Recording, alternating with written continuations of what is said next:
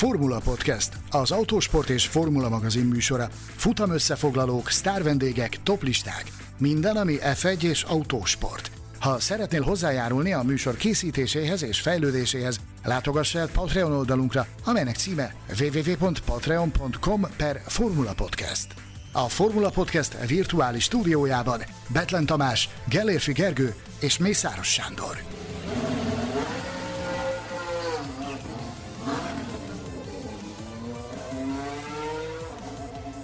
Műsorunk támogatója a tibormodel.com F1-es és utcai modellek óriási kínálatával. Szép napot minden autósport szurkolónak a Formula Podcast harmadik évadának 13. adását hallhatjátok.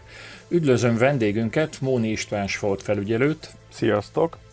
Illetve köszöntöm kollégáimat, Gelérfi Gergőt és Mészáros Sándort. Napsütéses szép napot, sziasztok! Nagy gáz kis szerencse mindenkinek, hello!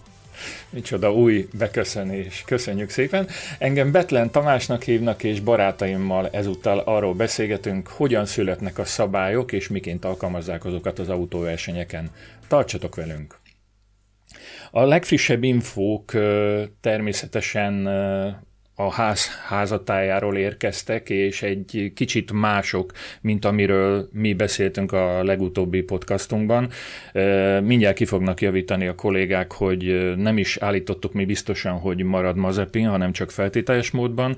Ennek ellenére ugye érkeztek nagyon friss hírek nem sokkal a műsorunk után, hogy nem pontosan úgy alakulnak a dolgok, ahogy ezt sejteni lehetett. Sanyi Gergő, melyikőtök kezdi a kommentet?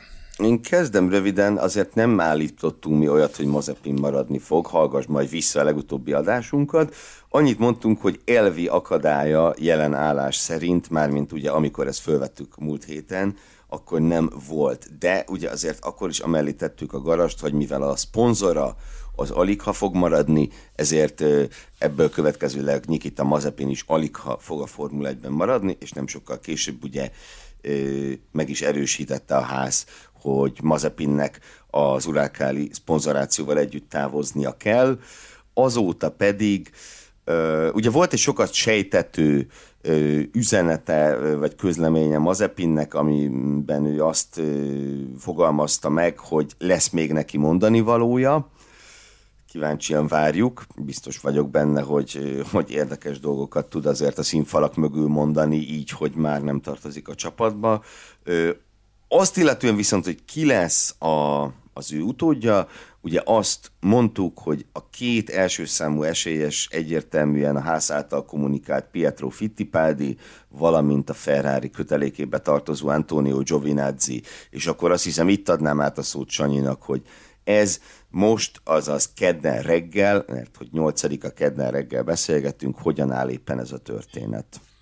Azzal kezdeném, hogy nagy szeretettel köszöntöm a Formula Podcast hölgy hallgatóit a Nemzetközi Nőnapon, és azzal folytatnám visszautalva arra, amit Gergő sejtetett, hogy Mazepinnek lesz még mondani valója, hogy szerdán 10 órakor tart Nikita Mazepin egy sajtótájékoztatót, ahol hát a meghívás alapján talán olyan dolgokat is olyan dolgokat is hallhatunk majd tőle, amiket eddig nem hallhattunk az, hogy hogyan áll ö, a versengés a felszabaduló volánért. Nos, ö, igen, Günther Steiner Pietro Fittipaldit nevezte meg a, ennek az ügynek a kirobbanásakor, mint lehetséges utódod. Mi azt halljuk a saját forrásainkból, hogy Antonio Giovinazzi-nak is komoly esélye van arra, hogy ezt a volánt ö, megkapja. Illetőleg van a harmadik út, mint, mint lehetőség, ami a csapat előtt ö, megnyílt, az az, hogy találni valakit, aki, aki legalább ennek a, a szponzorációs lyuknak egy részét be tudja tömni. Na, ezzel kapcsolatban még nem hallottunk nevet. Amit hallottunk, az az, hogy a múlt hétvégi NASCAR futamon Las Vegasban Gene Haas, a csapat tulajdonosa azt nyilatkozta, hogy a teszten, a Bahreini teszten mindenképpen Pietro Fittipaldi kap lehetőséget, aztán pedig majd, majd döntés születik arról, hogy hogy mi lesz.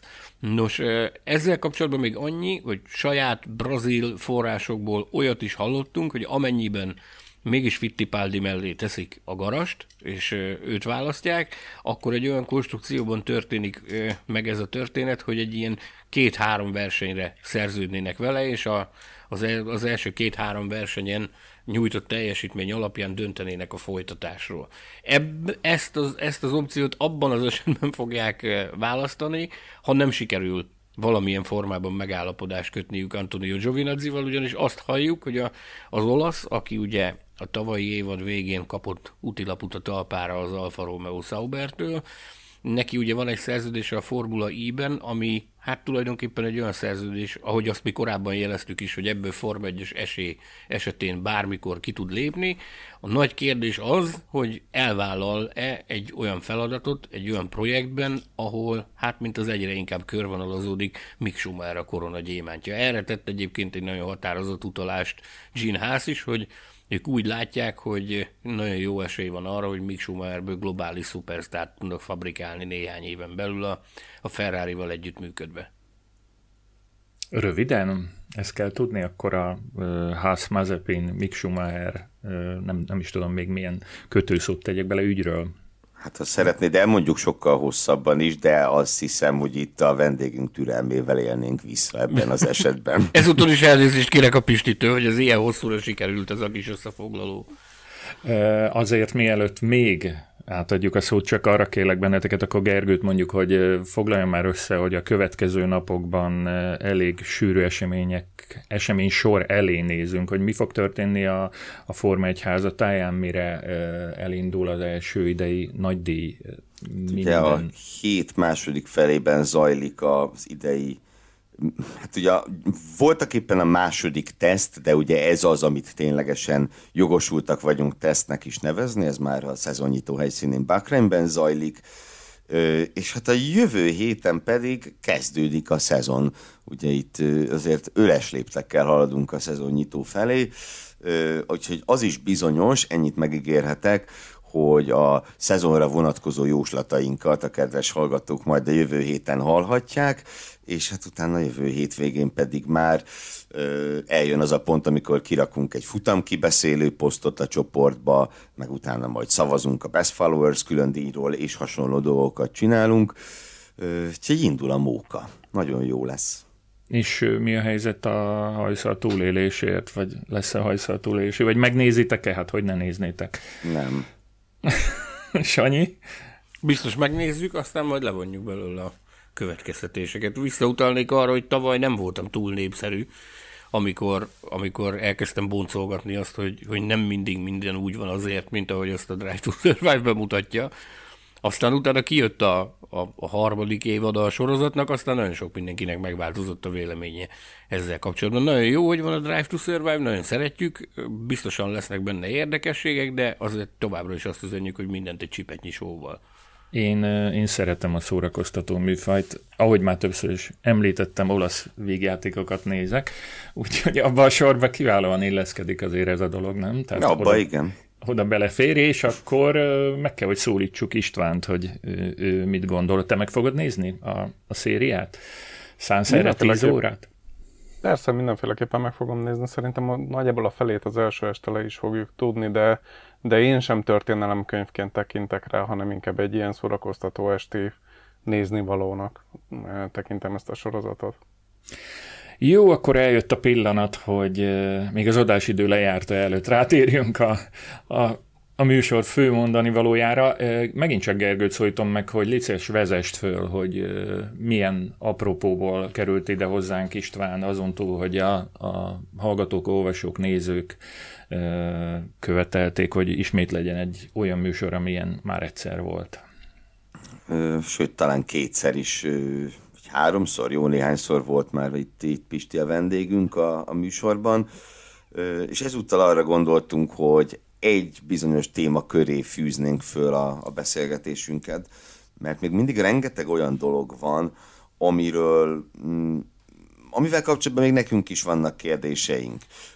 A, a szabályok érvényesítését illetően, a döntéshozatali folyamatot illetően is így, és így tovább. Ez például nagyon szépen kijött tavaly a szezonzárót követően, egész pontosan azzal kapcsolatban kértem én a, a, a Pisti szaksegítségét, hogy itt volt szó, volt szó fellebbezésről, volt szó óvásról, azt is láttam, hogy a magyar nyelvű sajtóban ez a kettő például keveredik, akkor egyszer csak megjelent a right of review, ha jól mondom, mint fogalom a, a nemzetközi sajtóban, és arra kellett rájönnöm, hogy nekem sem egészen tiszta például, hogy itt, itt pontosan mi a különbség ezen ezen területek között. Most csak egy dolgot ragadtam ki, ugye ez a, tulajdonképpen a vége a, a történetnek, a döntéshozatali folyamatnak.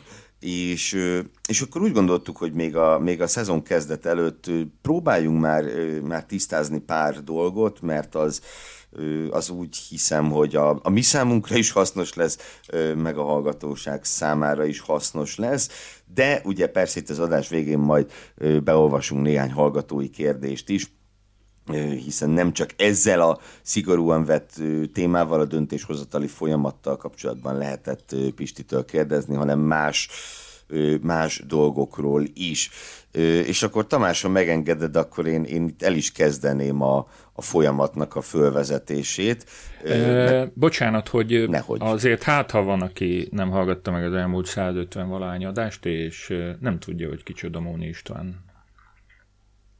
Hát előfordulhat, ilyen? előfordulhat. Pisti, mit kell rólad tudni? Hogy kerülsz te ide? Hát sportfelügyelő vagyok, és itt ugye most nem jelölném meg egyik szervezetet sem, hogy melyiknek a licenszeivel rendelkezem, ugye több szinten is, nemzeti és nemzetközi szinten is rendelkezem licenszel. Jelen pillanatban gyakorlatilag azt mondhatom, hogy az F1 kivételével minden más sorozatra a világon, ami az FIA keretrendszerében működik, illetve ami a hazai keretrendszerben működik, arra jelenleg érvényes licenszer rendelkezem, és szerintem egy lépéssel azért is lépjünk egyből hátrébb, hogy kik is azok a sportfelügyelők. Hogyha egyetért az Gergő, akkor szerintem kezdjük ezzel. Kezdjük ezzel, persze, mert ugye ez is egy olyan, mm, olyan kérdés, ami azért szokott szokott zavaros lenni. Most csak ahogy a kommenteket olvassa az ember, vagy ne adj Isten cikkeket olvas itt ott, hogy ugye a versenyirányítás, meg a sportfelügyelők az kicsit keveredik néha, meg hogy a stewardok azok melyikek is pontosan, az is kicsit keveredik, úgyhogy igen, persze tegyük ezt helyre. De a sportfelügyelők a stewardok, ugye? A sportfelügyelők a stewardok, és ő nekik um, nincs Jackie közvetlenül... Steward és a brokonai. Bocsánat. és nincs közvetlenül feladatuk a magával a rendezvény lebonyolítással. Tehát azzal, hogy a, a rendezvény mikor rajtol, kinyomja meg a zöld gombot, e, mikor intik le a rendezvényt, mikor küldik be a safety car e, mikor lesz sárga zászló valahol, ezzel a sportfelügyelőknek nincs dolga. A sportfelügyelők az kb. olyan, mint a bíróság.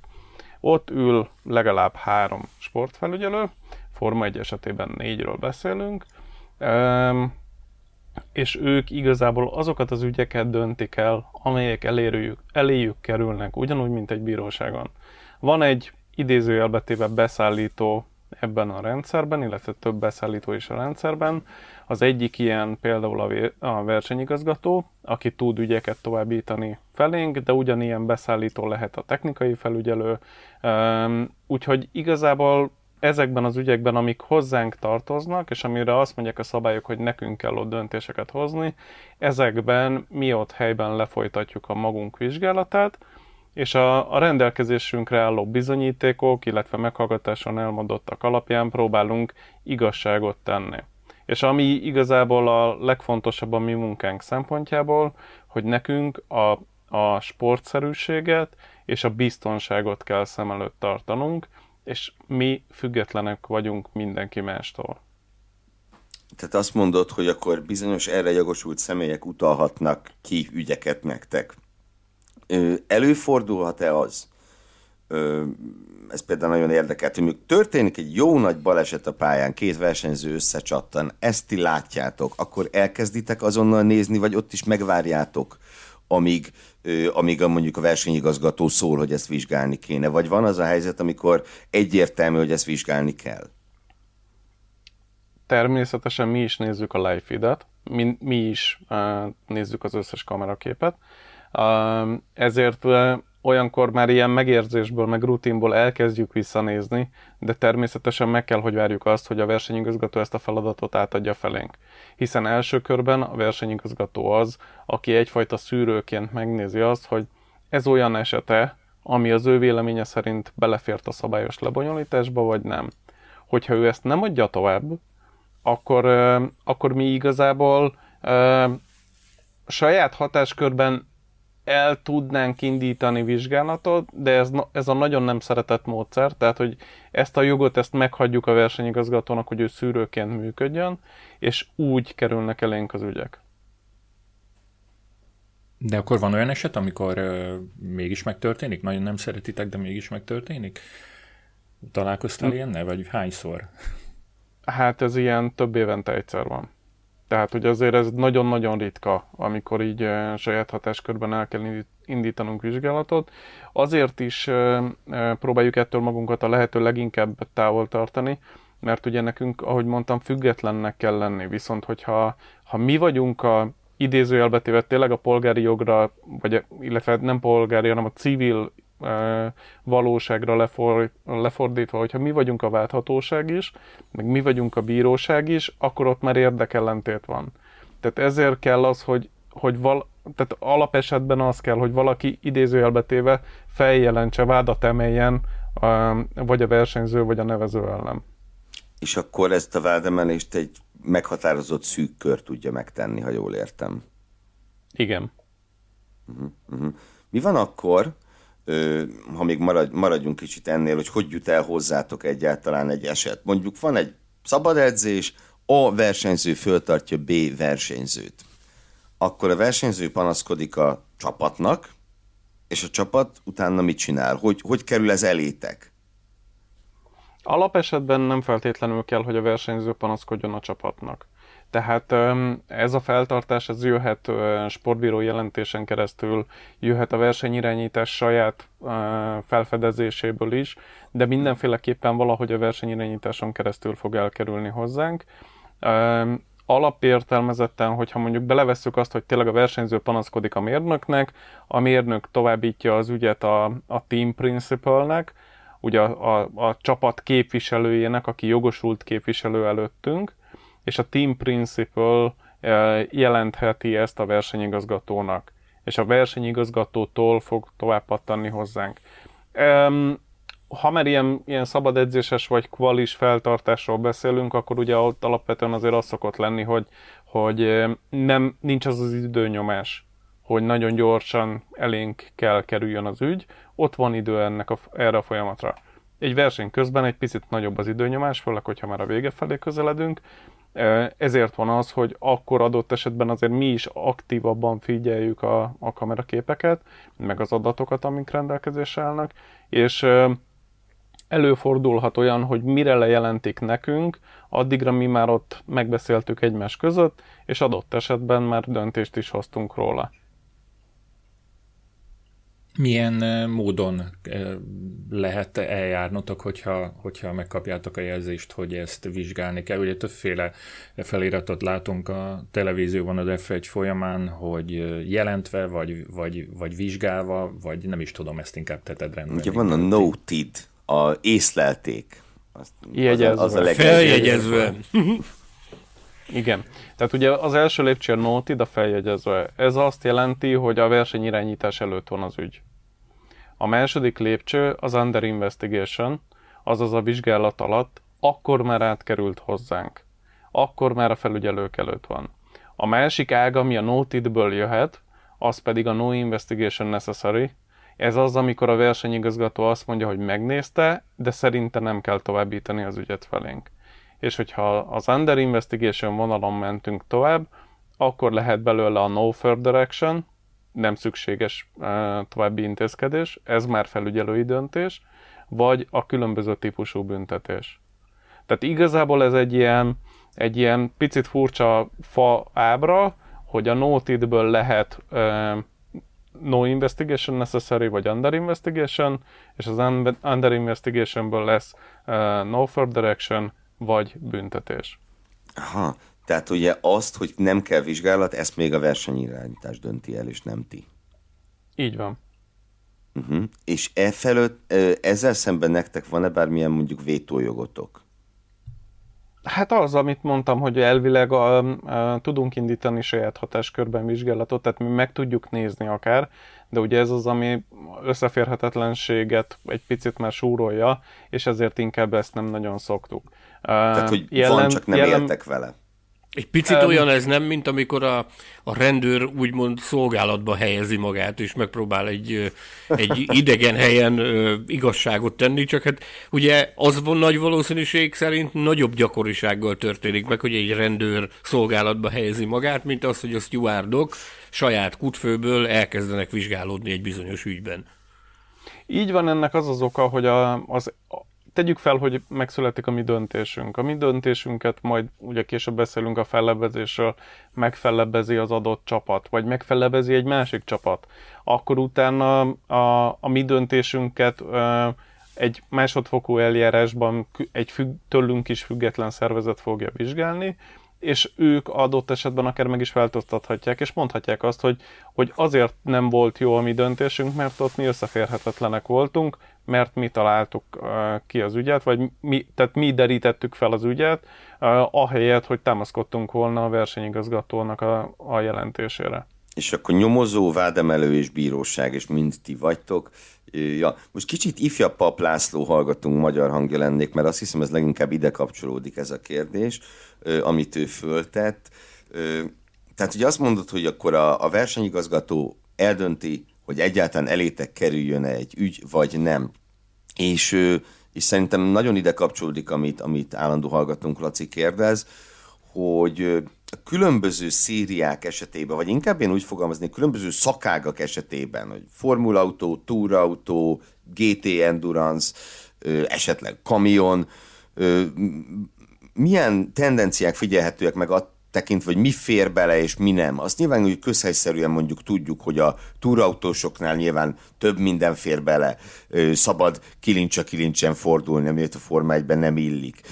Hogy hogy tudnánk ezt összefoglalni, hogy milyen, milyen alapelvek mentén működik az ítélkezés, például az ilyesmik esetében. Hát a Forma 1 nincs kilincs, úgyhogy így ezt én hát megmagyarázom.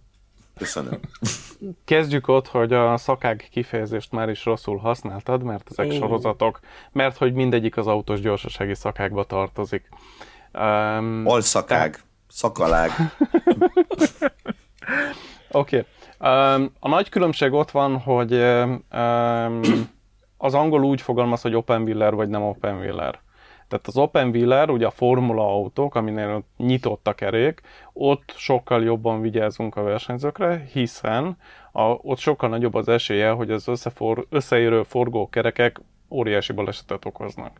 Ahol a kerekek valamilyen úton, módon borítva vannak. Üm, ott Formula e. ezek, mindjárt kitérek a Formula erre, ott az egy fokkal uh, jobban belefér, mert kisebb a baleset veszély. És egyébként a Formula E az nem open wheeler kategória ilyen szempontból, mert hogy valóban van egy, egy elem, amit akarja a kereket, és hogyha megnézel egy jó e, Formula E versenyt, akkor én jobban hasonlít a Dodge versenyhez, nem azért, mert hogy árammal megy, hanem hogy kicsit úgy picit oda tesszük a vállunkat, meg ilyesmi. E, és ugyanez van egyébként a túraautózásban is, meg a, meg a GT-ben is, hogy a, ott ugye ez sokkal biztonságosabb és ezért engedjük egy fokkal jobban versenyezni őket. Ezek lefektetett irányelvek is, vagy inkább csak szokásjog? Ezek nagyjából uh, szokásjog. Tehát, hogyha a Nemzetközi Sportkódex uh, uh, elfüggeléke az kb. ugyanazt tartalmazza, hiszen ugyanúgy egy generális szabályról beszélünk, és ugye minden sorozatnak vannak azért uh, uh, speciális szabályai, de hogy jellemzően ezeket a, a, a vezetési előírásokat, a driving standardeket, ezeket nem szokták a sorozat szabályaiban extra módon szabályozni. Tehát ezért inkább ezek szokásjogok, de, de hogy alapvetően egyébként nagyjából ez az elvárás már a, a, a nagy közönség felől is, illetve a sportszakma is kb. ezt várja el, hogy egy fokkal közelebbi, tehát hogy egy fokkal intenzívebb versenyzést hagyjunk meg a versenyzőknek. Ugorhatunk akkor egy kérdést, ha ezt tisztáztuk, hogy a DTM-esek jobban csapkodhatják, üthetik egymást, mint a, a Forma 2-esek. Mitől függ az, hogy, hogy az esemény közben vagy után vizsgálnak valamit a sportfelügyelők? Ez nagyon sok mindentől függ, kezdjük azzal, hogy függ attól, hogy milyen sessionről beszélünk. Egy szabad edzés közben teljesen fölösleges bármit menet közben vizsgálni, és menet közben kiszabni büntetéseket. Vannak olyan szakágak, ahol azért ez megtörténik, mondjuk a vegben azért ez könnyebben előfordulhat, de hogyha mondjuk maradunk itt a, a Forma 1, 2, 3 vonalon, vagy akár a, tényleg a túrautózásban is, akkor egy szabad edzés közben azért jellemzően csak gyűlnek az esetek, és nem oldunk meg semmit. A kvali közben ott már egy fokkal érdekesebb a kérdés. A kvali közben igazából uh, alapértelmezetten inkább gyűlnek az események, és utána oldjuk meg, de hogyha valami olyan ügyről van szó, ami közvetlenül befolyásolhatja mondjuk egy Forma 1 esetében a továbbjutást Q1-ből Q2-be vagy Q2-ből Q3-ba, akkor azt viszont kénytelenek vagyunk gyorsan megnézni. A, a versenyen viszont ott az a cél, hogy amennyiben lehetőség van rá, akkor a, a verseny leintésekor a nézők már azt lássák a végeredmény listán, ami a későbbi végeredmény lesz. Ez a nagyokra igaz, a F2, F3-ban ott egy fokkal uh, hamarabb mondjuk azt, hogy inkább utána vizsgáljuk meg az eseményeket, és próbáljuk meg kideríteni, hogy mi történt.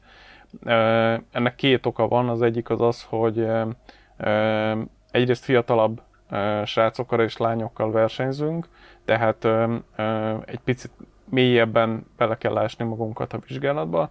A másik az, hogy az F2, F3-ban a technikai feltételeink egy lépcsővel alacsonyabbak, mint a Forma 1-ben. Mi a különbség, bocsánat? Például az onboardok száma. Tehát, hogy a, a, az F2, F3-ban négy darab onboardunk van összesen, míg a Forma 1-ben minden autón van egy élő onboard, attól függően, hogy éppen merre néz, előre néz, hátra néz, mi van vele.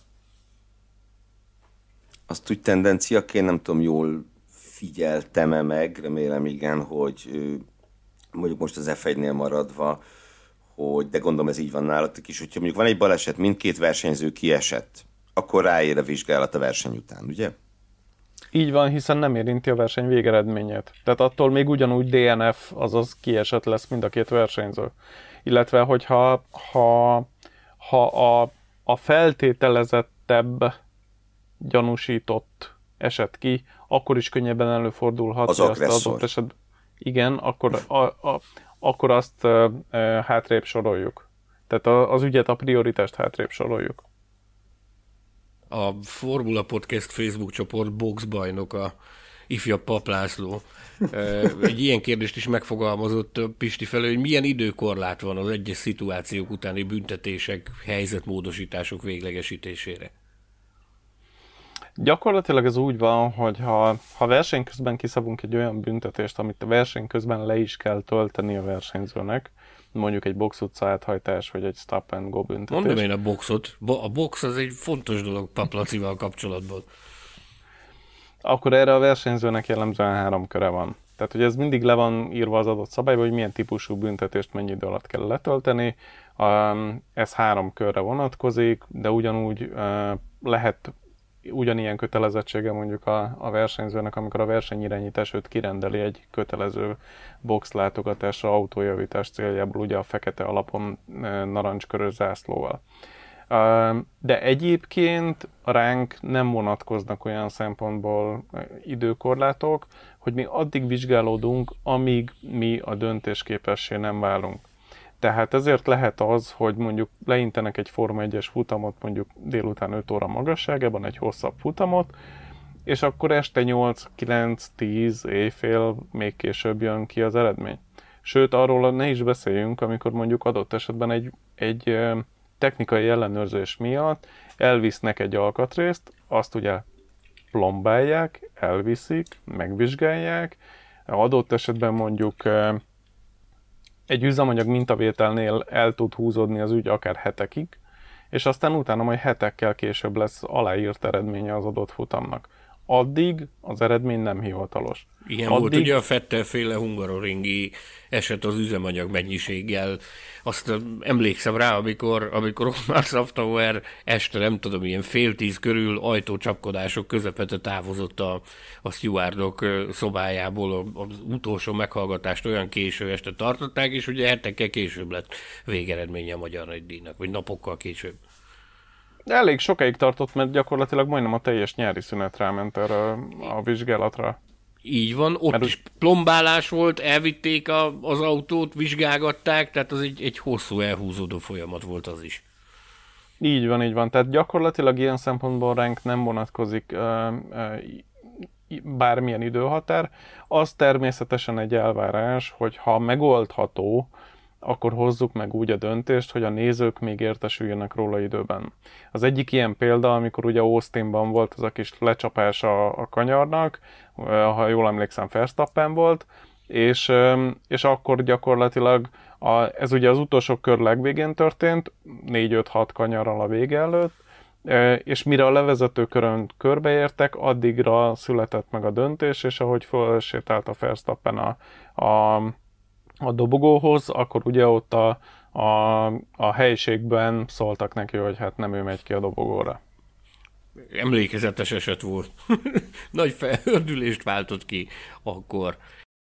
Pisti, nem tudom, hogy mondhatsz-e nekünk bármit erről a kérdéskörről, itt a, a későig nyúló és hosszasan elnyúló döntéseknek a, a folyamata, amikor markáns véleménykülönbség alakul ki a, a sportfelügyelők között, hogy ezeket, ezeket hogy lehet rendezni, mert így az f járva kelve azért az ember alkalomattán beszélget sportfelügyelőkkel, és bár nagyon mély részleteket nyilvánvalóan nem árulhatnak el, de azért, azért alkalomattán hallok utalást arra, hogy, hogy azért megvívnak ott az emberek egymással kemény csatákat addig, mire, mire kialakul egy-egy vitás kérdésben egy döntés, hogy neked milyen jellegű tapasztalataid vannak ezzel kapcsolatban, tehát van asztalcsapkodás, ajtócsapkodás, repülő papírok, kávéscsészék, pofoszkodás, hogy kell ezt elképzelni?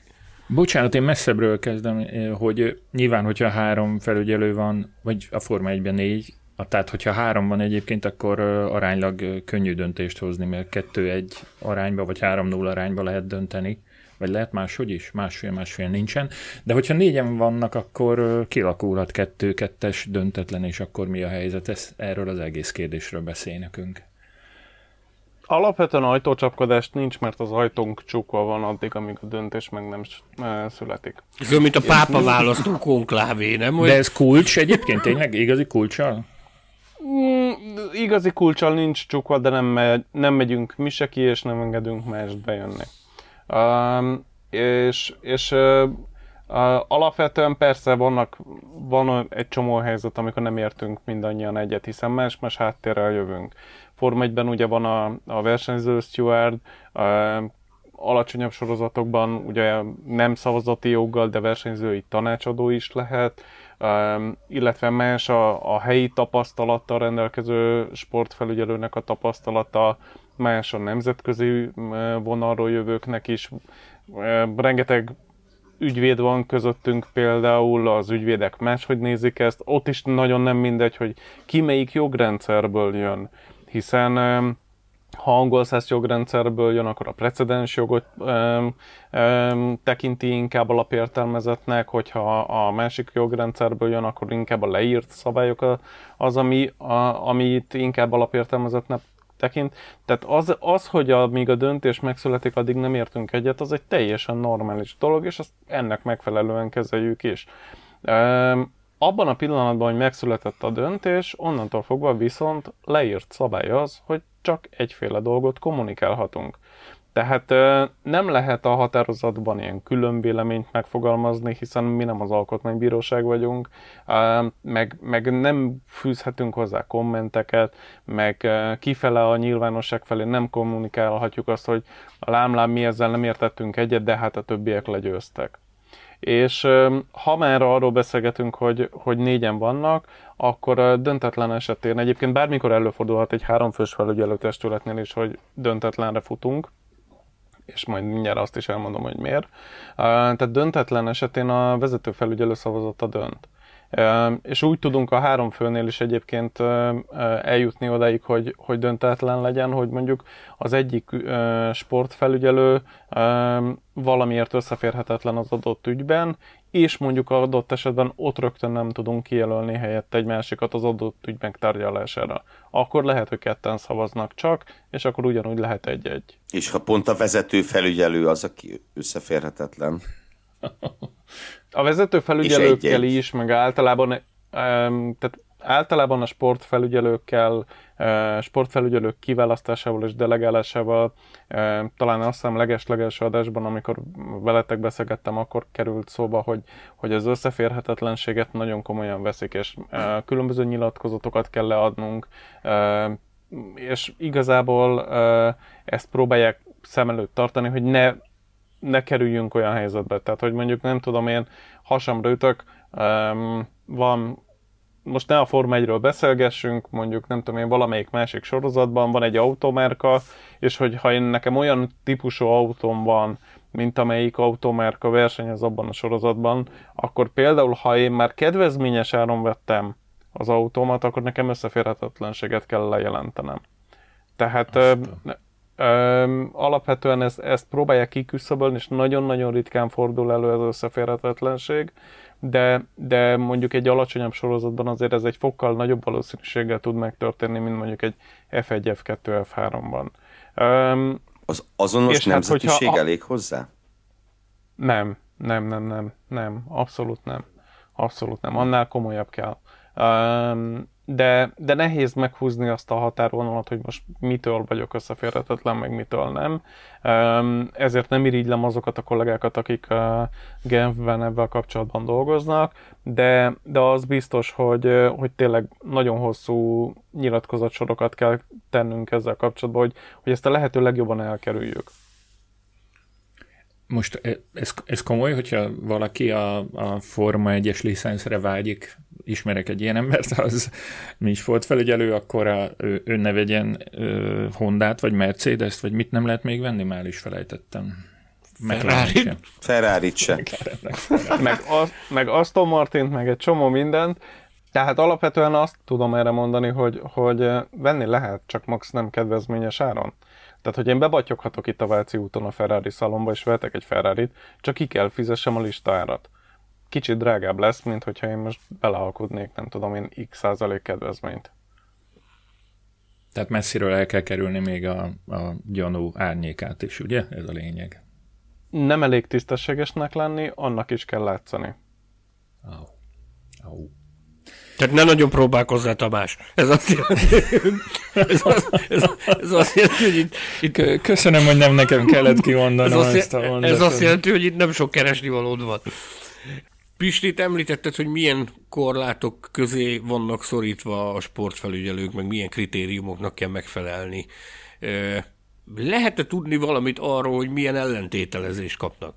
a sportfelügyelők a tevékenységükért. Mert én azt gondolom, hogy, hogy a közvéleményben és így rajongói berkekben azért ez, ezzel, ezzel kapcsolatban egyáltalán nem tiszta a kép az, hogy, hogy mi a javadalmazása gyakorlatilag egy sportfelügyelőnek. Hát az a, a szakmán belül viszonylag tiszta a kép, mert azért nagyjából a, a a csapatvezetők tisztában vannak azzal, hogy mi teljesen ingyenesen vagyunk ott. Ennek pedig az az oka, hogy ugye mondtam már, hogy sportfelügyelőként nekünk függetlennek kell lenni mindentől, ezért mi nem kaphatunk effektív fizetést, jövedelmezést ezért az egész tevékenységért.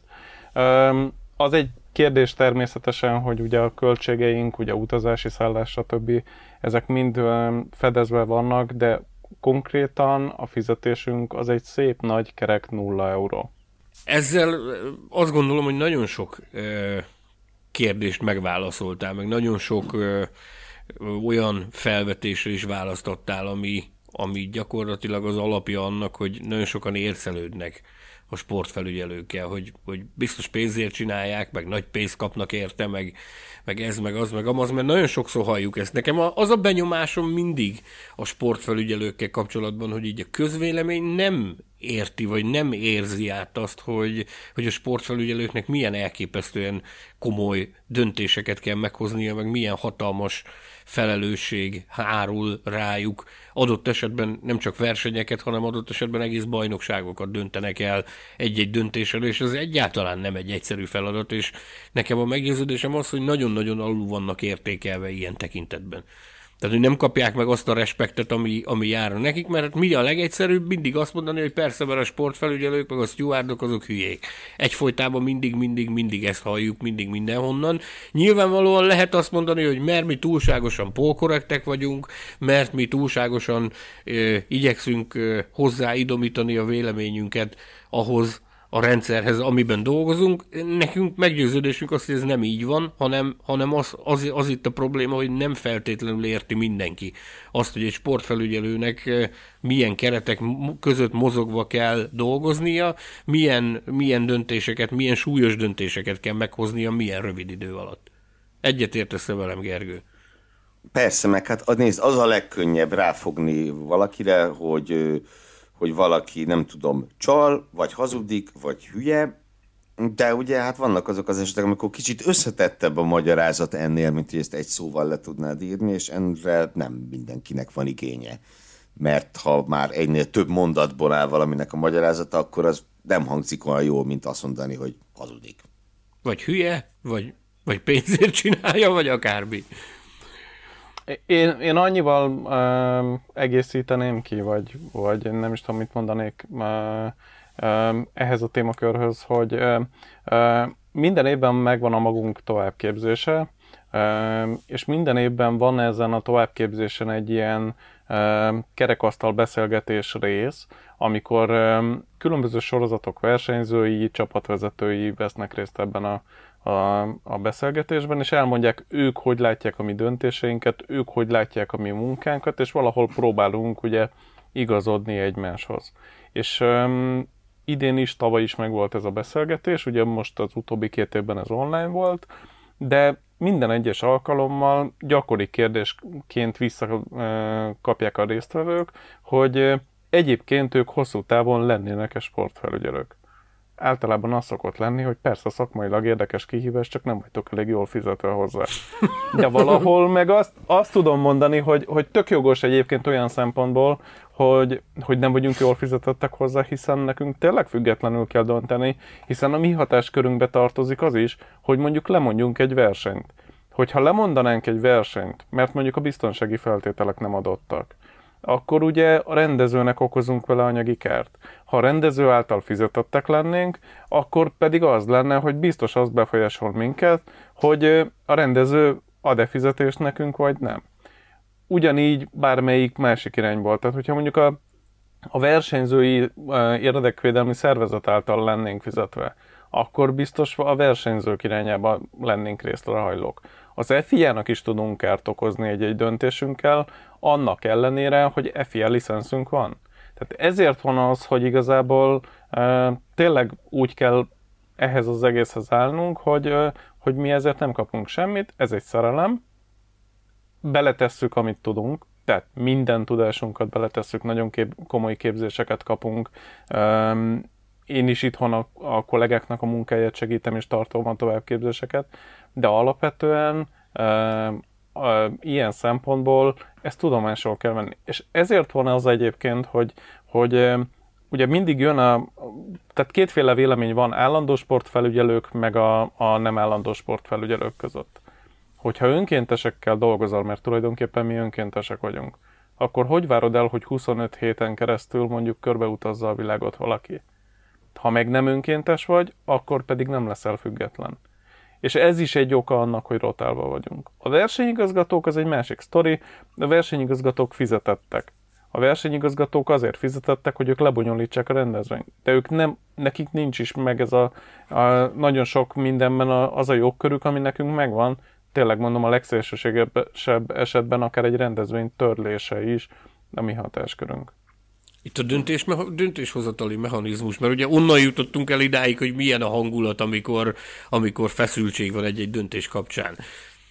Most ez lehet, hogy egy picit ostoba kérdés, de például, olyan megtörténik, hogy annyira, annyira nehéz meghozni egy döntést, hogy azt mondják a sportfelügyelők egymásnak, hogy te, kérünk telefonos segítséget?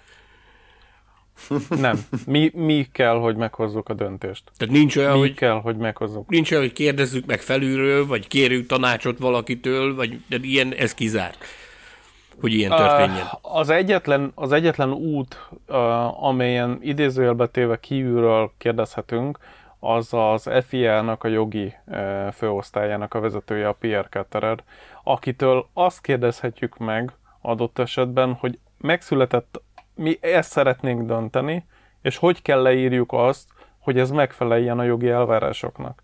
De a döntést azt nekünk kell meghozni. Döntést azok az emberek hozzák meg, akik abban a pillanatban az ajtó belső oldalán vannak. Tudod, miért kérdeztem ezt? Mert mindig hallod időről időről, hogy persze, mert a, ez a csapat szólt a sportfelügyelőknek, hogy így döntsenek meg, az a csapat szólt a sportfelügyelőknek, hogy úgy döntsenek meg, innen mondták meg, hogy ilyen döntés szülessen, meg onnan mondták meg, hogy olyan döntés szülessen. Tehát, hogy ez tényleg egy picit olyan, mint egy pápa választó konklávé, hogy be van zárva a Sixtusi kápolnának a, az ajtaja, és ami ott bent történik, az ott bent marad, nincs kifelé kommunikáció semmilyen formában. Ezt tudom, mert mikor jövünk, megyünk így versenyeken, és van valamiféle döntés, és ott adott esetben ott sertepertélünk a, a stewardok irodája körül, hogy lássuk valamit, hogy esetleg nyílik-e az ajtó, jön-e már a döntés, hogy valami mindig elhessegetnek bennünket onnan, hogy tűnés van innen a csodába. Tehát még, még bámészkodni a nagyon ildomos arra felé olyankor kifejezetten tilos például üvegajtónknak lenni, amin belátni. Másik állandó hallgatónk, Csóka Pál magyar hangja szeretnék lenni egy kicsit. Hogy az eddig, vagy az imént elmondottak alapján, akkor gondolom azt jól sejtjük, hogy a, a Formula egy megváltozott versenyirányítási rendszer az a sportfelügyői munkát nem fogja érinteni. Viszont itt Pali, majd cáfolj meg, ha tévedek. Viszont ugye Pali itt arra kérdez rá, hogy lehetett tudni, hogy, hogy egyáltalán mi, miben fog változni ez az új, új felállás ugye a Formula 1-nek a megújított irányítása, és azt lehet-e már tudni, hogy a csapatok ö, hogyan tudnak majd üzengetni az új rendszerben a versenyirányítás felé. Ugye, hogy a régi rendszerben hogyan tudtak, azt elég jól hallottuk a szezon utolsó futamaim. Mit, mit tudunk erről, és mit nem tudunk? Ebben a pillanatban 2022. március 8 reggelén nem találtunk olyan szabályváltoztatást az FIA honlapján közötéve, amely érinteni ezt a dolgot. De ettől függetlenül, mivel a szabályok a, race directora, a clerk of the course-ra, azaz a helyi versenyigazgatóra és a felügyelőkre vonatkoznak, és arra nincs leírt szabály, be, nincs belekötve a szabályba betonnal, hogy hogyan kell a belső folyamatokat szervezni, ezért elképzelhető, hogy változások lesznek. Ugye ezeket jelentette be az új elnök Bin Sulayem, hogy itt azért várhatóak átszervezések. De valószínűleg ezek nem azok a tételek lesznek, amelyek közvetlenül szabályok által szabályozott területek.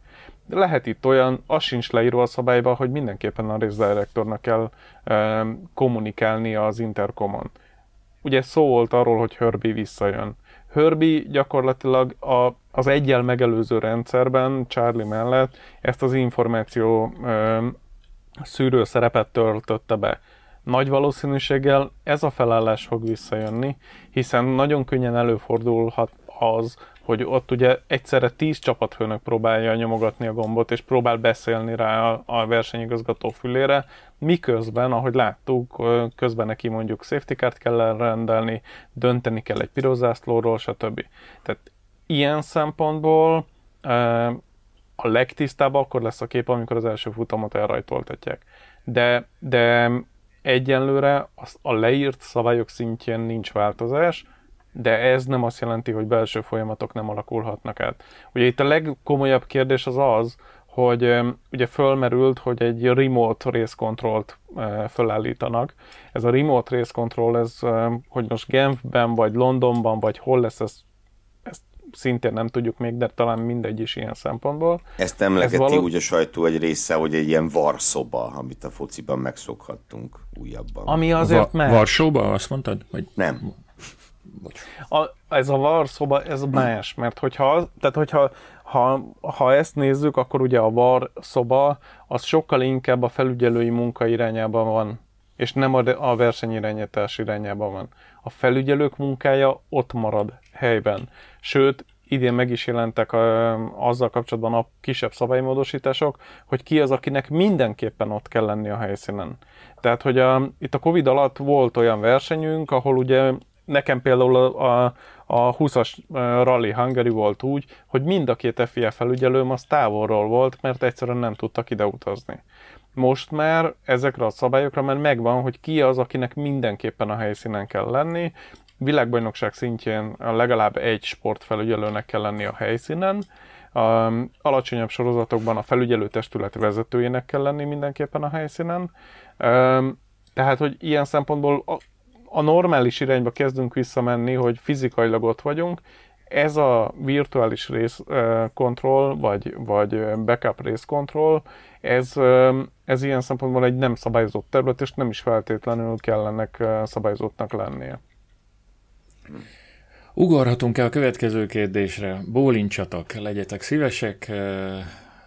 Tegyük Vagy fel, hogy megszületett... jelezzék. Tegyük fel, hogy megszületett a várovált döntés. Mi történik ezzel a döntéssel? Ezt papírra már nem vetitek, vagy vetitek? Nem tudom. Illetve hova továbbítjátok, kivel közlitek? Lehet-e felülbírálni ezt egyáltalán bárkinek? Egy lépéssel én visszamennék. Ugye ott tartottunk, hogy, hogy megjött hozzánk a lejelentett ügy, és akkor vagy döntünk verseny közben, vagy nem döntünk verseny közben. Ha nem döntünk verseny közben, akkor viszont meghallgatunk. Tehát van egy meghallgatásunk, ahol egyszerre behívjuk az érintetteket. És nem külön-külön hallgatjuk meg őket, hanem egyszerre hallgatjuk meg. Ugye egy, hogyha a versenyző is érintett az ügyben, és nem tisztán csapatügyről van szó, akkor ott a versenyző és ott a csapatvezetője, illetve ott az ellenérdekelt versenyző és az ellenérdekelt csapatvezetője, és mindenki hallja, hogy mit mond a másik.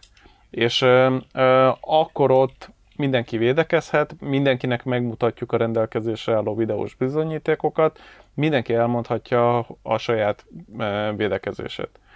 Majd utána őket kiküldjük, megszületik a döntés, majd visszahívjuk őket, és egyrészt szóban közöljük velük, hogy mi lesz a döntés, másrészt azt a döntést addigra mi már írásba öntöttük, amit e, Forma 1 esetében ké, ott kézben nem kell odaadnunk, mert ott, egy olyan elektronikus iktatási rendszer van, amikor nem kell azt kézbe adni, hanem annak a kézbesülése az ilyen digitális úton történik, és annak van visszaigazolása, meg stb.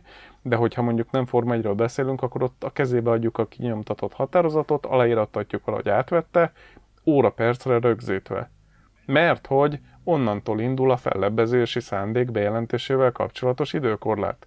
Meg Oda a fellebbezéssel kapcsolatos el. időkorlát. Tehát ezért hozzuk, tehát mindig papír alapú a döntés, még ha verseny közben döntünk egy box utca áthajtásról, meg bármiről, akkor is papír alapú döntés lesz belőle, csak azt maximum később vetjük le papírra, és hamarabb fogja adott esetben mondjuk a versenyző le, le tudni teljesíteni. Pisti, mondjuk verseny közben döntötök egy box áthajtásról. Alsó kategória, nyilván F2, F3, akármi, de akár az F1-be is. Hova megy a döntés? A belső meg? kommunikációs rendszeren kapja meg a versenyirányítás, és kapja meg az adott ö, csapat. És az adott csapatnak kell kommunikálnia, illetve ugye a versenyirányítás pedig azért kapja meg, mert bizonyos ö, ö, üzeneteket. Az egyes boxon keresztül, bocsánat, az egyes poszton keresztül tudunk kommunikálni a versenyzők felé, megfelelő táblák bemutatásával. Ugye Forma 1 már nem annyira használjuk ezeket a táblákat, mert a belső kommunikációs rendszer sokkal fejlettebb, kisebb sorozatokban um, ott gyakrabban van, ugye olyankor az egyes poszt előveszi a megfelelő zászlót a hozzátartozó táblákkal, és bemutatja, hogy mondjuk drive-thru, vagy bemutatja a fekete zászlót a rajtszámmal együtt, vagy bemutat bármi olyat, ami, ami e, ilyen szempontból érinti a versenyzőt.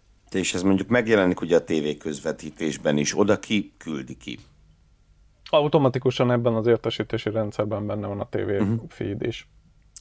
És akkor, ha jól sejtem, azért rákérdezek, de sejtem a választ, mondjuk kiszortok egy boxáthajtást, az végleges, tehát nincs vétójoga senkinek erre, vagy felülbírálati joga. Vannak olyan büntetések, amelyek nem megfelebbezhetők. Ilyenek jellemzően azok a büntetések, amelyeket ö, ö, verseny közben kell teljesíteni. Ezek a szabályban leírva nem megfelebbezhetők. Tehát ezeket végre kell hajtani és az már végleges. És ezért nehéz ügy mondjuk egy, egy fiatalabb, tehát egy nevelősorozatban például boxáthajtást kiadni, mert előfordulhat, hogy nem feltétlenül jó a döntés. Mert hogy tehát, hogyha ha azonnal döntenénk, akkor lehet, hogy nem arra a végeredményre jutnánk, mint mondjuk egy meghallgatás után. Mert hogy kevesebb a kameránk, nem látunk mindent, az F1-ben ott van 20 kamera az autókban. A hu- több kamera van, de 20 live ö, kamerakép jön be. És abból tudunk döntést hozni. De például a, a, az F1-ben is van olyan kamerakép, amihez nem férünk ott helyben hozzá, hanem amit le kell tölteni. Ez a 360 fokos kamera ott a Halo előtt, azt azt menet közben mi nem tudjuk megnézni, csak azokat a kamerákat tudjuk megnézni, ami éppen a TV feedben jön be. A fellebbezésre még, még én szeretnék külön visszatérni, mert csak azért is, hogy ezzel harangoztuk be az egész témát az elején, de mondjuk itt arra gondolok, hogy úgy döntötök, hogy Gibbs nagyon súlyos szabályszegésért stop and go büntetést kap. Közlitek a megfelelő kommunikációs csatornán. Bárki, mondjuk a versenyigazgató, vagy bárki visszaküldheti-e, mint amikor az alkotmánybíróságnak visszaküldnek valamit, tudod, hogy még egyszer nézzétek már meg, nem biztos, hogy jó, vagy ilyen nincsen. Döntöttetek, és az úgy van onnantól. A szabály leírat szerint mi vagyunk a legfelsőbb hatalommal rendelkező testület az adott versenyen. Ergo, ha mi úgy döntöttünk, akkor utána azt úgy, hogy visszaküldeni, hogy bocs, ezt nézzétek meg még egyszer, ezt nem lehet. Um, értelemszerűen azért, hogyha ha, ha nagyon benéztünk volna bármit, akkor fel tudják hívni a figyelmet egy olyan dologra, ami, ami miatt esetleg megnézzük még egyszer, mielőtt kommunikáljuk kifele a, a, a döntést, de alapvetően azért ilyen tíz évente egyszer sem. Tehát, hogy alapvetően, ha mi döntöttünk valamit, akkor az, az úgy lesz, és az lesz a következménye. De ha mondjuk egy az... ilyen bocs, hadd kérdezek még egyet, még történik tényleg egy, egy fatális hiba, olyan, amit tíz évente egyszer, hogy a 89-es autó helyett a 98-as autónak osztjátok ki a büntetést, mert valaki elgépeli, akkor azért lehet ez visszajelezni, hogy srácok, ez itt nem oké. Okay. Ilyenkor jönnek a visszajelzések, és ilyenkor a javított döntés azonnal közlése kerül. No, akkor evezzünk egy picit szerintem más vizekre. Például beszéljünk arról, hogy, hogy milyen kommunikáció van. Ugye az imént azt forszíroztam, hogy ki az, aki beleszólhat, meg, meg érkezhet-e valamiféle inspiráció, de itt konkrétan az van megfogalmazva kérdésként, hogy van-e bármilyen közvetlen kommunikáció mondjuk a csapat és a, a sportfelügyelő között verseny közben érkezhet-e például, ti meg, tehát ők szólhatnak-e hozzátok, adhatnak-e nektek inspirációt, vagy, vagy információt, illetőleg ti a döntés hozatal közben kérdezhettek-e mondjuk bármelyik csapatfőnöktől, vagy bármelyik sportigazgatótól? Van-e valamilyen szintű kapcsolat?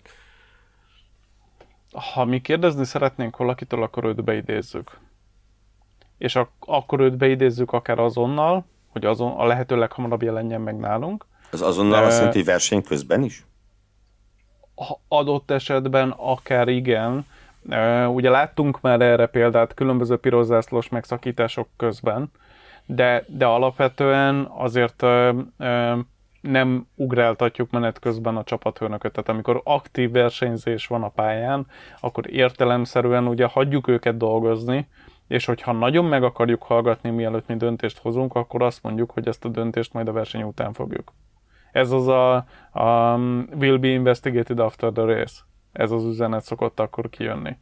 Um, és alapvetően, uh, hogyha ha, ha azonnal meghallgatni szeretnénk, akkor őt beidézzük, illetve hogyha fel akar hozzánk jönni, akkor azért van egy ilyen nyitott ajtópolitika, tehát bekopog, bejön, elmondja a véleményét, majd távozik, és nem feltétlenül avval a véleménycserével van, amit mi régen a seregben tanultunk, hogy bemegyek az én véleményemmel, kijövök az övével, de, de de alapvetően egyébként, ha mi beszélgetni szeretnénk vele, akkor mi őt beidézzük hozzánk. És gyakorlatilag olyan, hogy közvetlenül hozzánk beszélnek mondjuk az interkomon, olyan nincs. Közvetlenül az interkomon a részkontrollig tudnak eljutni. Az most függetlenül attól, hogy az a versenyigazgató lesz, vagy a versenyigazgató asszisztense lesz az idejében. Ha nem csak a Formula 1, hanem a MotoGP is érdekel, hallgasd a Formula Motocast adásait is. Az Autósport és Formula magazin motorsport műsora. Futamértékelések, aktualitások és minden, ami két kerék. Balog Tamással, Ferenci Péterrel és Pabdi Tamással.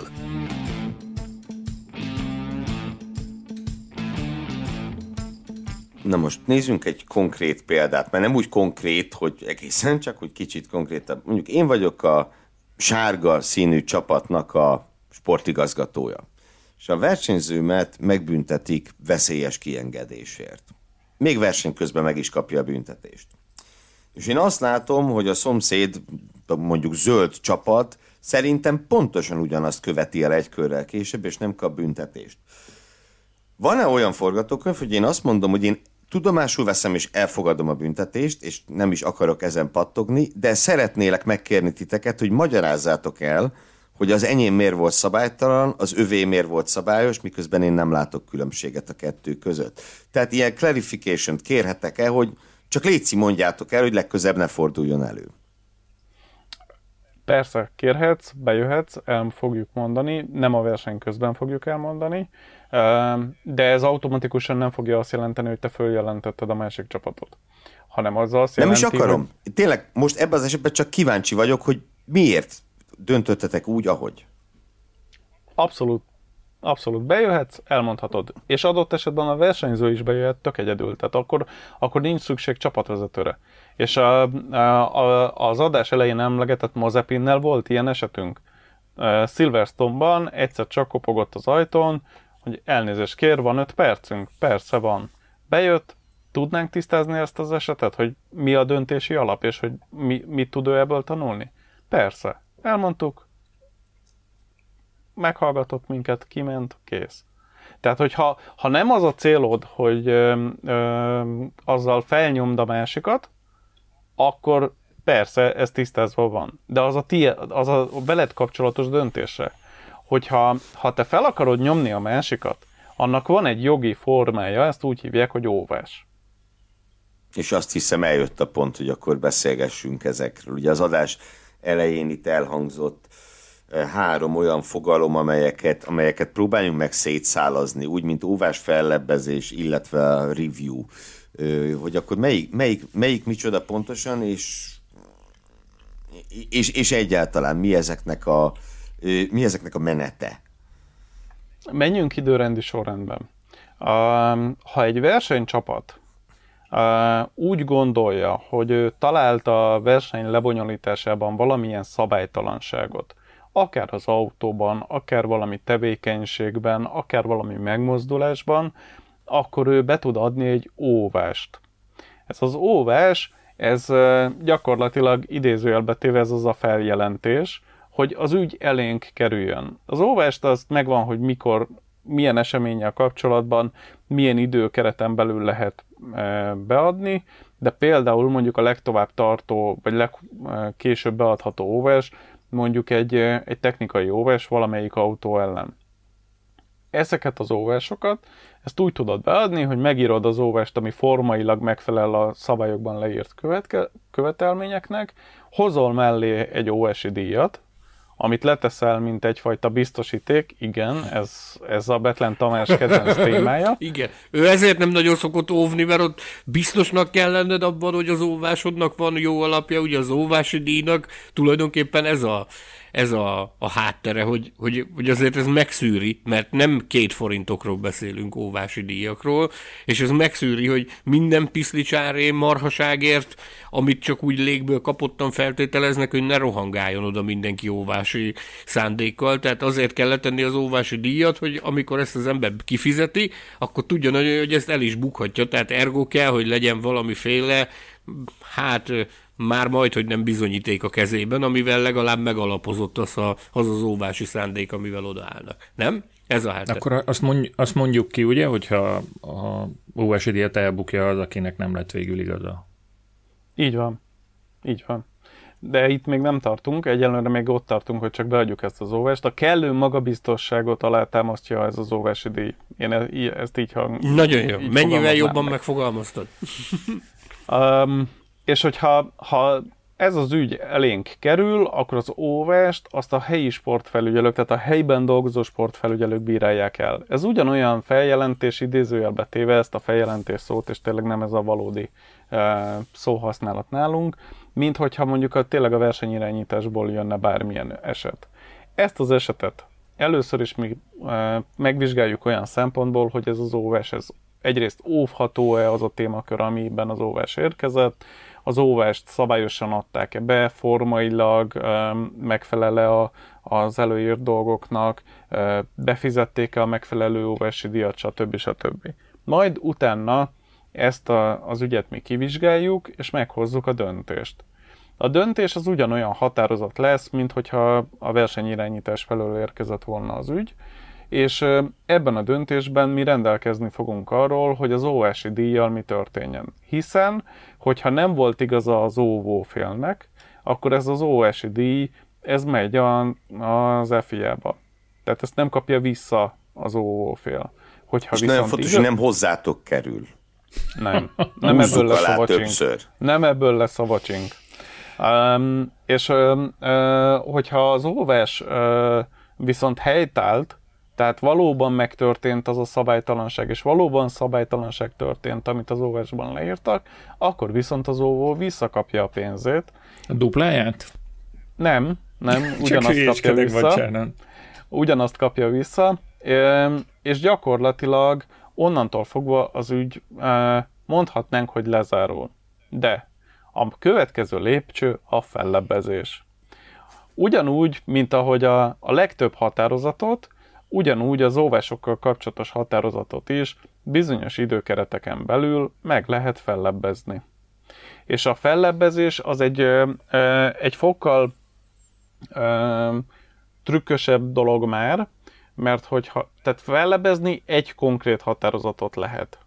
És a fellebbezési szándékot azt egy órán belül lehet a határozat kézbesítésétől vagy közétételétől számítva bejelenteni. De az csak a szándék bejelentése.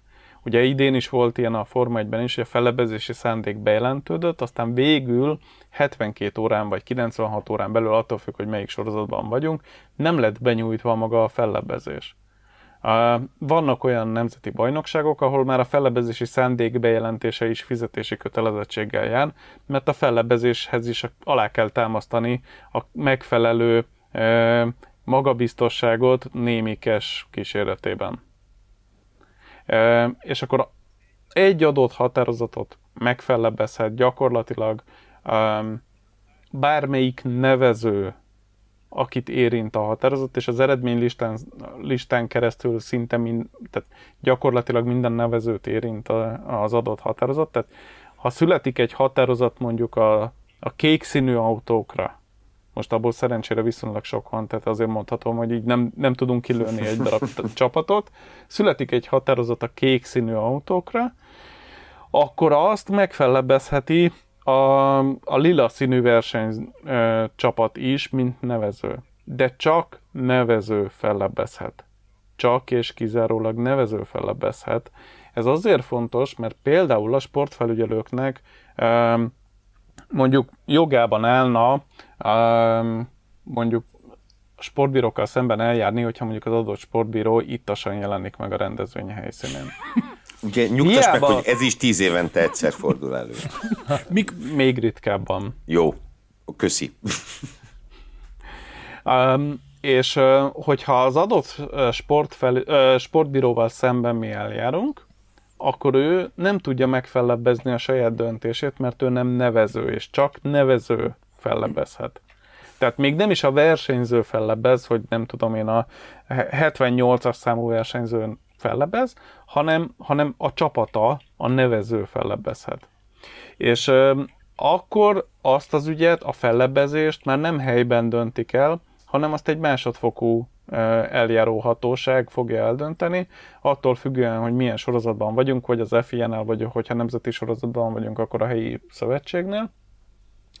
És ott nagyon, nagyon-nagyon ritkán kerülnek már elő, de előkerülhetnek újabb bizonyítékok, amik az alapeljárásban nem voltak. Mert hogy mondjuk nem volt rend, tehát nem állt rendelkezésre mondjuk, nem tudom én, a, a, egy technikai jóvásnál, hogy a gyártó hi, a, hibásan szállított le egy alkatrészt, és azért nem, szerelt, nem felelt meg a, a szabályoknak. Vagy még nem volt meg Karun Csándok televíziós elemzése, ugye a Fettel Hamilton ügyben pár éve ez volt az új bizonyíték. A, de az új bizonyíték majd mindjárt jön. Az nem oh. fellebbezés.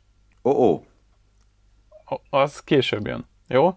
Tehát, hogy a fellebezésnél is lehet új bizonyíték, de az nem az a típusú új bizonyíték, ami a Karuncsandok féle az biz... volt, az egy felülvizsgálati jog volt. Az a right of review. Igen. Igen. Én eh, kezdem elveszteni a fonalat, valamilyen folyamatábrát várok, várok majd, amit ki tudunk tenni esetleg a, a Forum Podcast Facebook csoportba, vagy ne Isten egy, egy poszter formájába a Árusítani is formula. Igen, igen, igen, mert... Közvetlenül hát, a naptáros poszter mellé, jó? Tehát, hogy úgy szeretném, hogy a naptáros poszter, és mellette egy ilyen jogi értelmező folyamatábra, hogy akkor most melyik eljárás mit követ. Na, hát menjünk bele a Right of Review-ba, mielőtt Tamás újabb üzleti projektekbe veti magát. Ne hagyjuk szóhoz jutni, mert különben újabb és újabb zseniális ötletek jönnek. Na, szóval, hogyha megvan a fellebezés, arról ugyanúgy hoz a fellebező hatóság egy darab határozatot, kész. Elvileg tételezzük fel, hogy van egy verseny vége, lett a versenynek végeredménye, de a versenyen született valamilyen határozat, volt egy alapeljárás, amivel kapcsolatban hoztak határozatot a felügyelők. Összement két versenyző mondjuk. De ott helyben nem jelentette be senki a felebezési szándékot, a felügyelőknek, amikor az idő lejárt, akkor onnantól fogva jogában állt aláírni a verseny végeredményét. Na ez az, ami még két hétig nem hivatalos. Mármint, hogy hivatalosan a verseny végeredménye, de még két hétig a végeredmény is meg tud változni, méghozzá azért, mert akkor jön ez a right of review, hogy új bizonyítékkal előjöhet az a csapat, amelyiknél eredetileg volt egy döntés, egy határozat.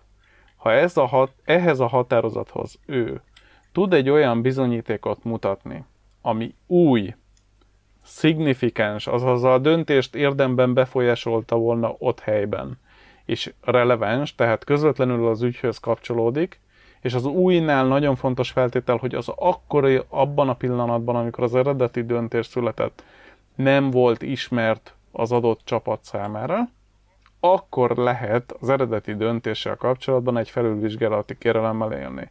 A legegyszerűbb ilyen szempontból például, amiről ugye beszéltünk, ez a 3D-s kamerának a képe, ugye a, a 360 fokos kamerának a képe, mert ezt e, akár lehetne használni, hogyha érdemben tudja befolyásolni az eredeti döntést. Ne. És ezt ilyenkor kivizsgálja az eredeti testület? Igen, illetve az eredeti testület, hogyha ha valamilyen okból úgy jön ki logikusabban, akkor ő átadhatja az ügyet a következő felügyelőtestület számára. Tehát, Szerintem hogyha... az fontos, még itt, bocsi, csak még egy ilyen clarification a részemre, hogy ugye azt mondtad, hogy egy eredeti határozatot lehet felülvizsgáltatni. Magyarul kell, hogy legyen egy eredeti határozat? Igen. Tehát új ügy, mint olyan nem tud előkerülni, amikor ebben ügy se volt? Nem, új ügy nem tud előkerülni. Tehát egy eredeti ügyet lehet felülvizsgáltatni. Az nem elég egy felülvizsgálatra, hogy a felügyelők aláírták a végeredményt. Kell, hogy legyen egy akárhányas számú határozat. Azt a határozatot lehet felülvizsgáltatni. És ö, ö, ilyenkor vagy az van, hogy ö, ö, táv meghallgatással hoznak döntést a felügyelők, vagy a felügyelők úgy döntenek, hogy a következő verseny felügyelő testületére ruházzák át ezt a döntési jogot. Hogyha ez a bajnokság utolsó verseny, akkor értelemszerűen nem a következő szezon kezdetre teszik ezt át, hanem akkor megpróbálják az ügyet lebonyolítani táv folyamatban, de hogyha ha mondjuk nem tudom én rögtön következő héten van verseny, akkor könnyen előfordulhat, hogy azt mondják, hogy a következő felügyelőtestület hozza meg ezt a döntést. Az a fontos ebben, hogy, hogy kell, hogy legyen eredeti határozat, kell, hogy új, releváns és szignifikáns bizonyíték. Még egy gondolat itt a, a, a right of review, a felülvizsgálat ö, történetéhez. Nekem volt egy esetem 2015-ben, egy, egy túraautós bajnokságban segítettem egy versenyzőt, és ott ö, gyakorlatilag a bajnoki cím múlott azon, hogy egy bizonyos kérdéskört felül tudok-e vizsgáltatni a megfelelő szervekkel. És arra tisztán emlékszem, hogy egészen az FIA Túraautó bizottságáig kellett elmenjek, és az nagyon megmaradt bennem, hogy ez az eljárás típus, vagy right of review, akkoriban 2015-ben még nagyon nagy fejtörést okozott, hogy egyáltalán hogyan kell azt kezelni, még azon a szinten is hogy, hogy olyan magas szinten, tehát hogy még ott sem tudták egészen pontosan, meg nem tudták azonnal exakt módon, hogy ezt és ezt és ezt kell csinálni, ezt és ezt és ezt kell bemutatni. És ugye ezt láthatjuk, hogy ez a, az utóbbi időszakban is, aki, aki hozzányúlt ehhez a történethez, ott nem mindig volt meg az a megfelelő háttér, amivel, amivel tényleg egy eredményes felülvizsgálati kérelmet lehetett lebonyolítani. Úgy zárójelben picit büszkén megjegyzem, hogy annak idején mi sikerrel jártunk, és sikerült elérjük azt, amit, amit el szerettünk volna ennek a bizonyos versenyzőnek az érdekében érni. Viszont, mint láthatjuk, az utóbbi időben a Forma 1-ben ez azért mindig elbukott az, aki ezzel próbálkozott. Nem? Mi ennek az oka? Hát ennek, ennek viszonylag egyszerű oka van, ez egy viszonylag fiatal eljárás típus, tehát addig, míg óvni, meg felebezni már évtizedek óta tudnak, sok-sok évtized tudnak a csapatok. A, a, ez a right of review, ez abban az évben került elő először, amikor te ezt megpróbáltad alkalmazni, ezért is volt ez, hogy gyakorlatilag senki nem tudta még, hogy hogy, hogy is kell ezt pontosan csinálni. És azóta sem uh, gyakori, tehát nem csak a Forma 1-ben, hanem más sorozatokban sem túl sok van belőle, és ezért nehezen tanulják meg a, a csapatok azt, hogy mi az, amit a felügyelők újként, szignifikánsként és relevánsként fognak értékelni ahhoz, hogy az eredeti döntést megváltoztassák. És a Forma 1-ben meg különösen nehéz ez, mert az új részét nagyon nehéz teljesíteni. Mert, mert gyakorlatilag az összes zárt láncú tévé, az összes tévékamera, az összes adat, ami az, a döntéshez szükséges, az a rendelkezésünkre áll. Tehát, hogy ott van a telemetria például, ahol gáz- és fékpedál állásokat tudunk nézni, meg kormányszögöt tudunk nézni. Tehát ezért nagyon nehéz a Forma 1-ben egy right of review, mert honnan bányászol elő valami olyat, ami új információ lesz, szignifikánsan, tehát hogy meg, alkalmas arra, hogy megváltoztassa az eredeti döntést, és releváns is az adott eredeti döntésre. Ezért van ez, hogy, hogy ha egy ilyet bead egy csapat, akkor akkor ott azért nem könnyű neki. Amire én akkor alapoztam a Right of Review-t, az az volt, hogy egy piros zászlós szituáció után gyakorlatilag a verseny értékelése az egyik országban máshogy történt meg, mint ahogy azt kellett volna. Ugye a piros zászlós procedúra, a piros zászlós verseny végjáték miatt a, az értékelés máshogy történt meg, az nyilvánvalóan könnyebb volt megfogni, mint, mint valamit, ami ennyire komoly nagyító alatt van, mint mondjuk a Form 1 versenyeknek az eseményei. Menjünk is tovább szerintem a hallgatói kérdésekkel. Ugye, Gergő? Milyen egyetértek. Tamás, kérlek, interpretáld az első kérdést nekünk. Interpretáld. Olyan szép szavakat használok. Interpellálj, kedves Tamás, kettő percben légy szíves. Megteszem ezt is. Varga Csaba, hallgató olvasónktól, olvasó hallgatónktól érkezett az a nagyszerű kérdés, hogy tisztázd magad, légy szíves, a, mint sportfelügyelő, hogyha nem kapsz fizetést, akkor mégis hogyan telik egy hétvégét, milyen luxus körülmények között töltöd a napjaidat egy-egy versenyhelyszínen. És illetve... mit csinálsz te ott? illetve mit csinálsz, amikor nem vagy kint a versenypályán, plusz eh, bennem fogalmazódott most meg, illetve még a, amikor erről beszéltünk az adás elején, hogyha ha közeledik hozzád a, a szobátokon kívül, vagy mondjuk a versenypályán kívül egy, egy totóval, vagy bárki más, akkor te hirtelen sarkon fordulsz és elfutsz-e, vagy, vagy, vagy semmi ilyesmire azért nem kell gondolni. Hátulról kezdeném a válaszadást. Köszönünk egymásnak, és elhaladunk egymás mellett. Kb. ennyi. Tehát mind a ketten um, tudjátok pontosan, hogy ez milyen veszélye járhat? Így van. Így van. Ezt tudja gyakorlatilag az autósportban minden egyes csapatvezető és versenyző. Um, alapvetően egy verseny hétvégénk az úgy néz ki, hogy csütörtökön van az első feladatunk, ez az új menetrend szerint is, ha jól emlékszem, megmaradt csütörtökben, amikor bejárjuk a pályát, felmérjük a, a pályának a, a, az állapotát, esetlegesen javaslatokat fogalmazunk még meg, amiket módosítani szükséges, illetve magunkban megnézzük azokat a, a pontokat, amelyek szerintünk alkalmasak arra, hogy a hétvége azokról a pontokról szóljon. Az egyik ilyen pont például mondjuk, nem tudom én, egy, egy erősebb féktáv, meg tudjuk nézni azt, hogy konkrétan mennyire széles a pálya, mennyi bukótér van, mekkora lehetőségei vannak a versenyzőnek, honnan látszik a poszt, honnan nem látszik a poszt, honnan látszik a fénypanel, honnan nem látszik a fénypanel, stb. Egy átlag versenynap egyébként meg úgy kezdődik, hogy reggel a, a, a verebekkel érkezünk, vagy a pacsirtákkal érkezünk, és hát van, hogy a bagyokkal távozunk. A személyes rekordom az hajnali 1 óra 30 a elhagyás utolsó időpontjára, és ilyenkor büszkén szoktuk posztolgatni a, a különböző social media felületeken, hogy kevesen vannak már olyankor a, a pedokban mondjuk, és ilyen elhagyott pedokos fényképeket lehet e, posztolni.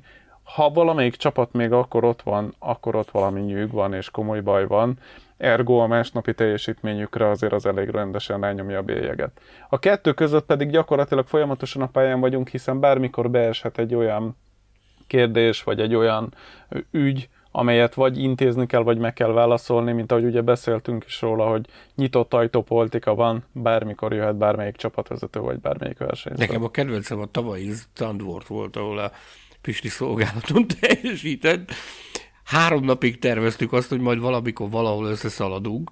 Én mindig azt terveztem, hogy ugye annyira nagyon nem volt vészes, hála a jó Istennek Zandvoortban a közlekedés, de az ember azért próbál egy-két plusz órát is belecsempészni azért, hogy amit alvásra tud fordítani, és tisztán emlékszem, hogy akármilyen korán keltem azon a hétvégén, ránéztem a Facebookra, mindig azt láttam, hogy atya úristen, ez már kint van a pályán. Ez, ez, ott, ez ott lakik, basszus, ez haza sem ment ez az ember. Itt magadhoz tértél háromnegyed, nem tudom, háromnegyed hétkor, hét óra, két perckor ránéztél a Facebookra, és már azt látod, hogy itt vagyunk a Pisti posztolta a képet, hogy mi a helyzet a pedok bejáratánál. Ez, ez egyszerűen hihetetlen, tudod? Hogy az Úristenbe fogjuk elcsípni, mondom, ha már ott van, akkor valószínűleg már dolgozik, akkor már megint nem tudjuk, megint nem tudjuk összehozni. És tisztán emlékszem rá, hogy ő csipet fülön engem az egyik reggel, amikor kiszedett a tömegből leigazolt, és vizsgálat alá vont, hogy akkor én mit, mit művelek ott éppen.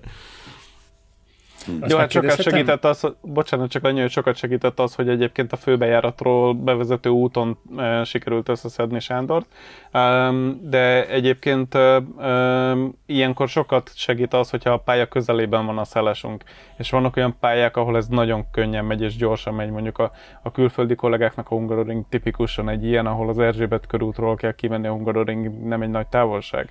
Viszont Ausztriában a Red Bull ringen kifejezetten sokat kell mennünk, mert hogy ott 60-70 kilométerre van a szállás általában.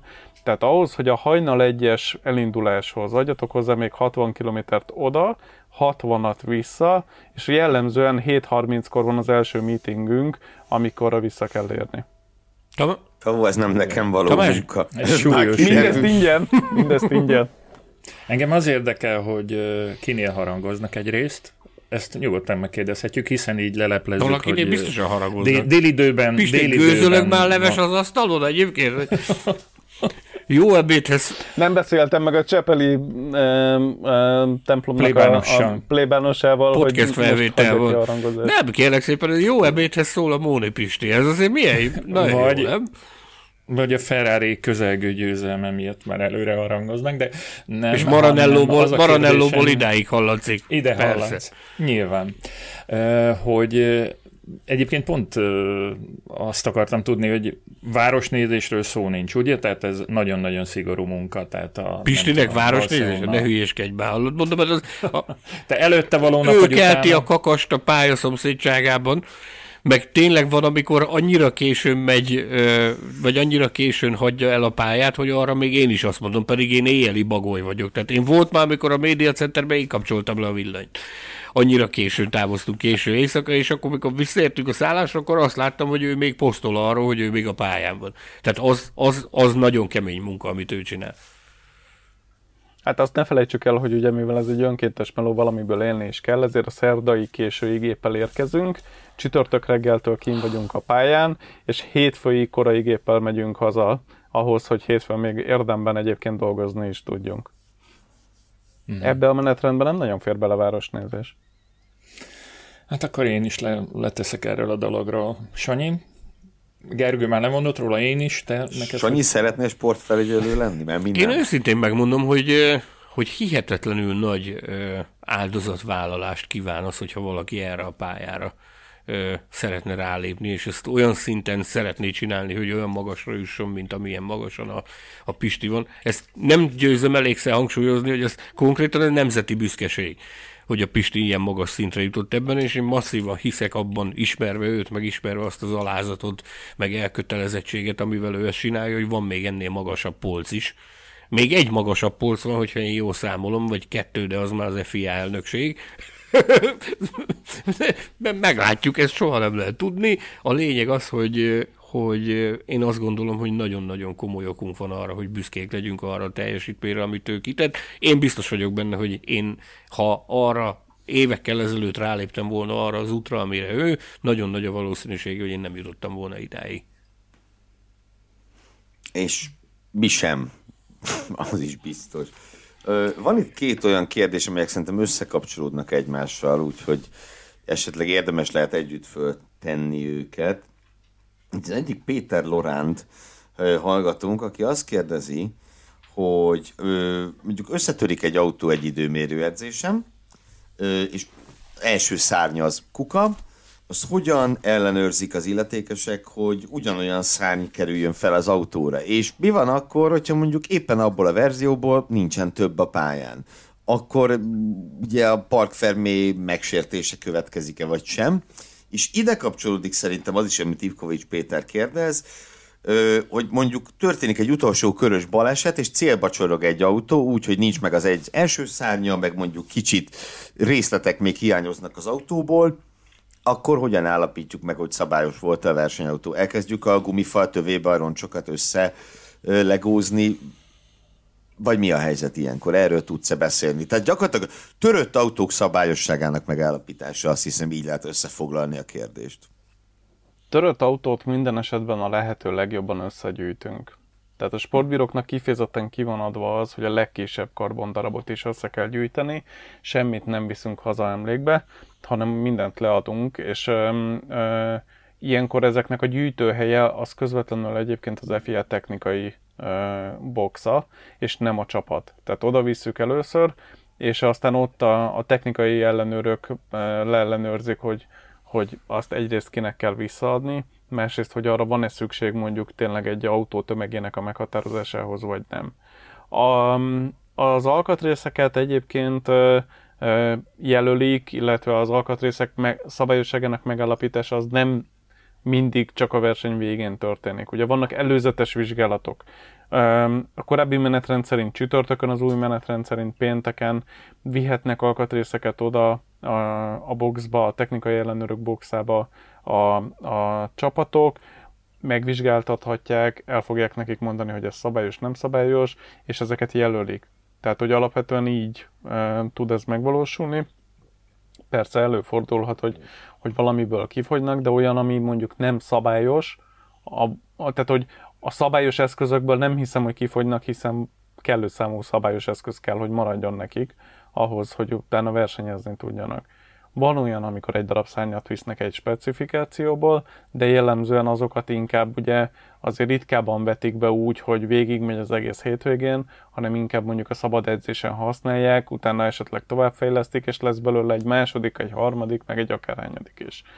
Úgyhogy ilyen szempontból a technikai ellenőrök működése az, az még egy ilyen szintén nehezített feladat. Rengeteg, hát nem tudom milyen mennyiségben használnak, de ilyen hologramos matricákkal jelölgetnek alkatrészeket, és az, abból rengeteget elhasználnak egy hétvégén. Ehhez kapcsolódó kérdés a Ivkovics Péter felvetése? Őre gondoltál, Gergő? Igen, és föl is olvastam. Jó, jó, bocsánat. Akkor már csak egy kérdés van, amit fel kell olvasnod. Gulácsi Bence mit kérdezett?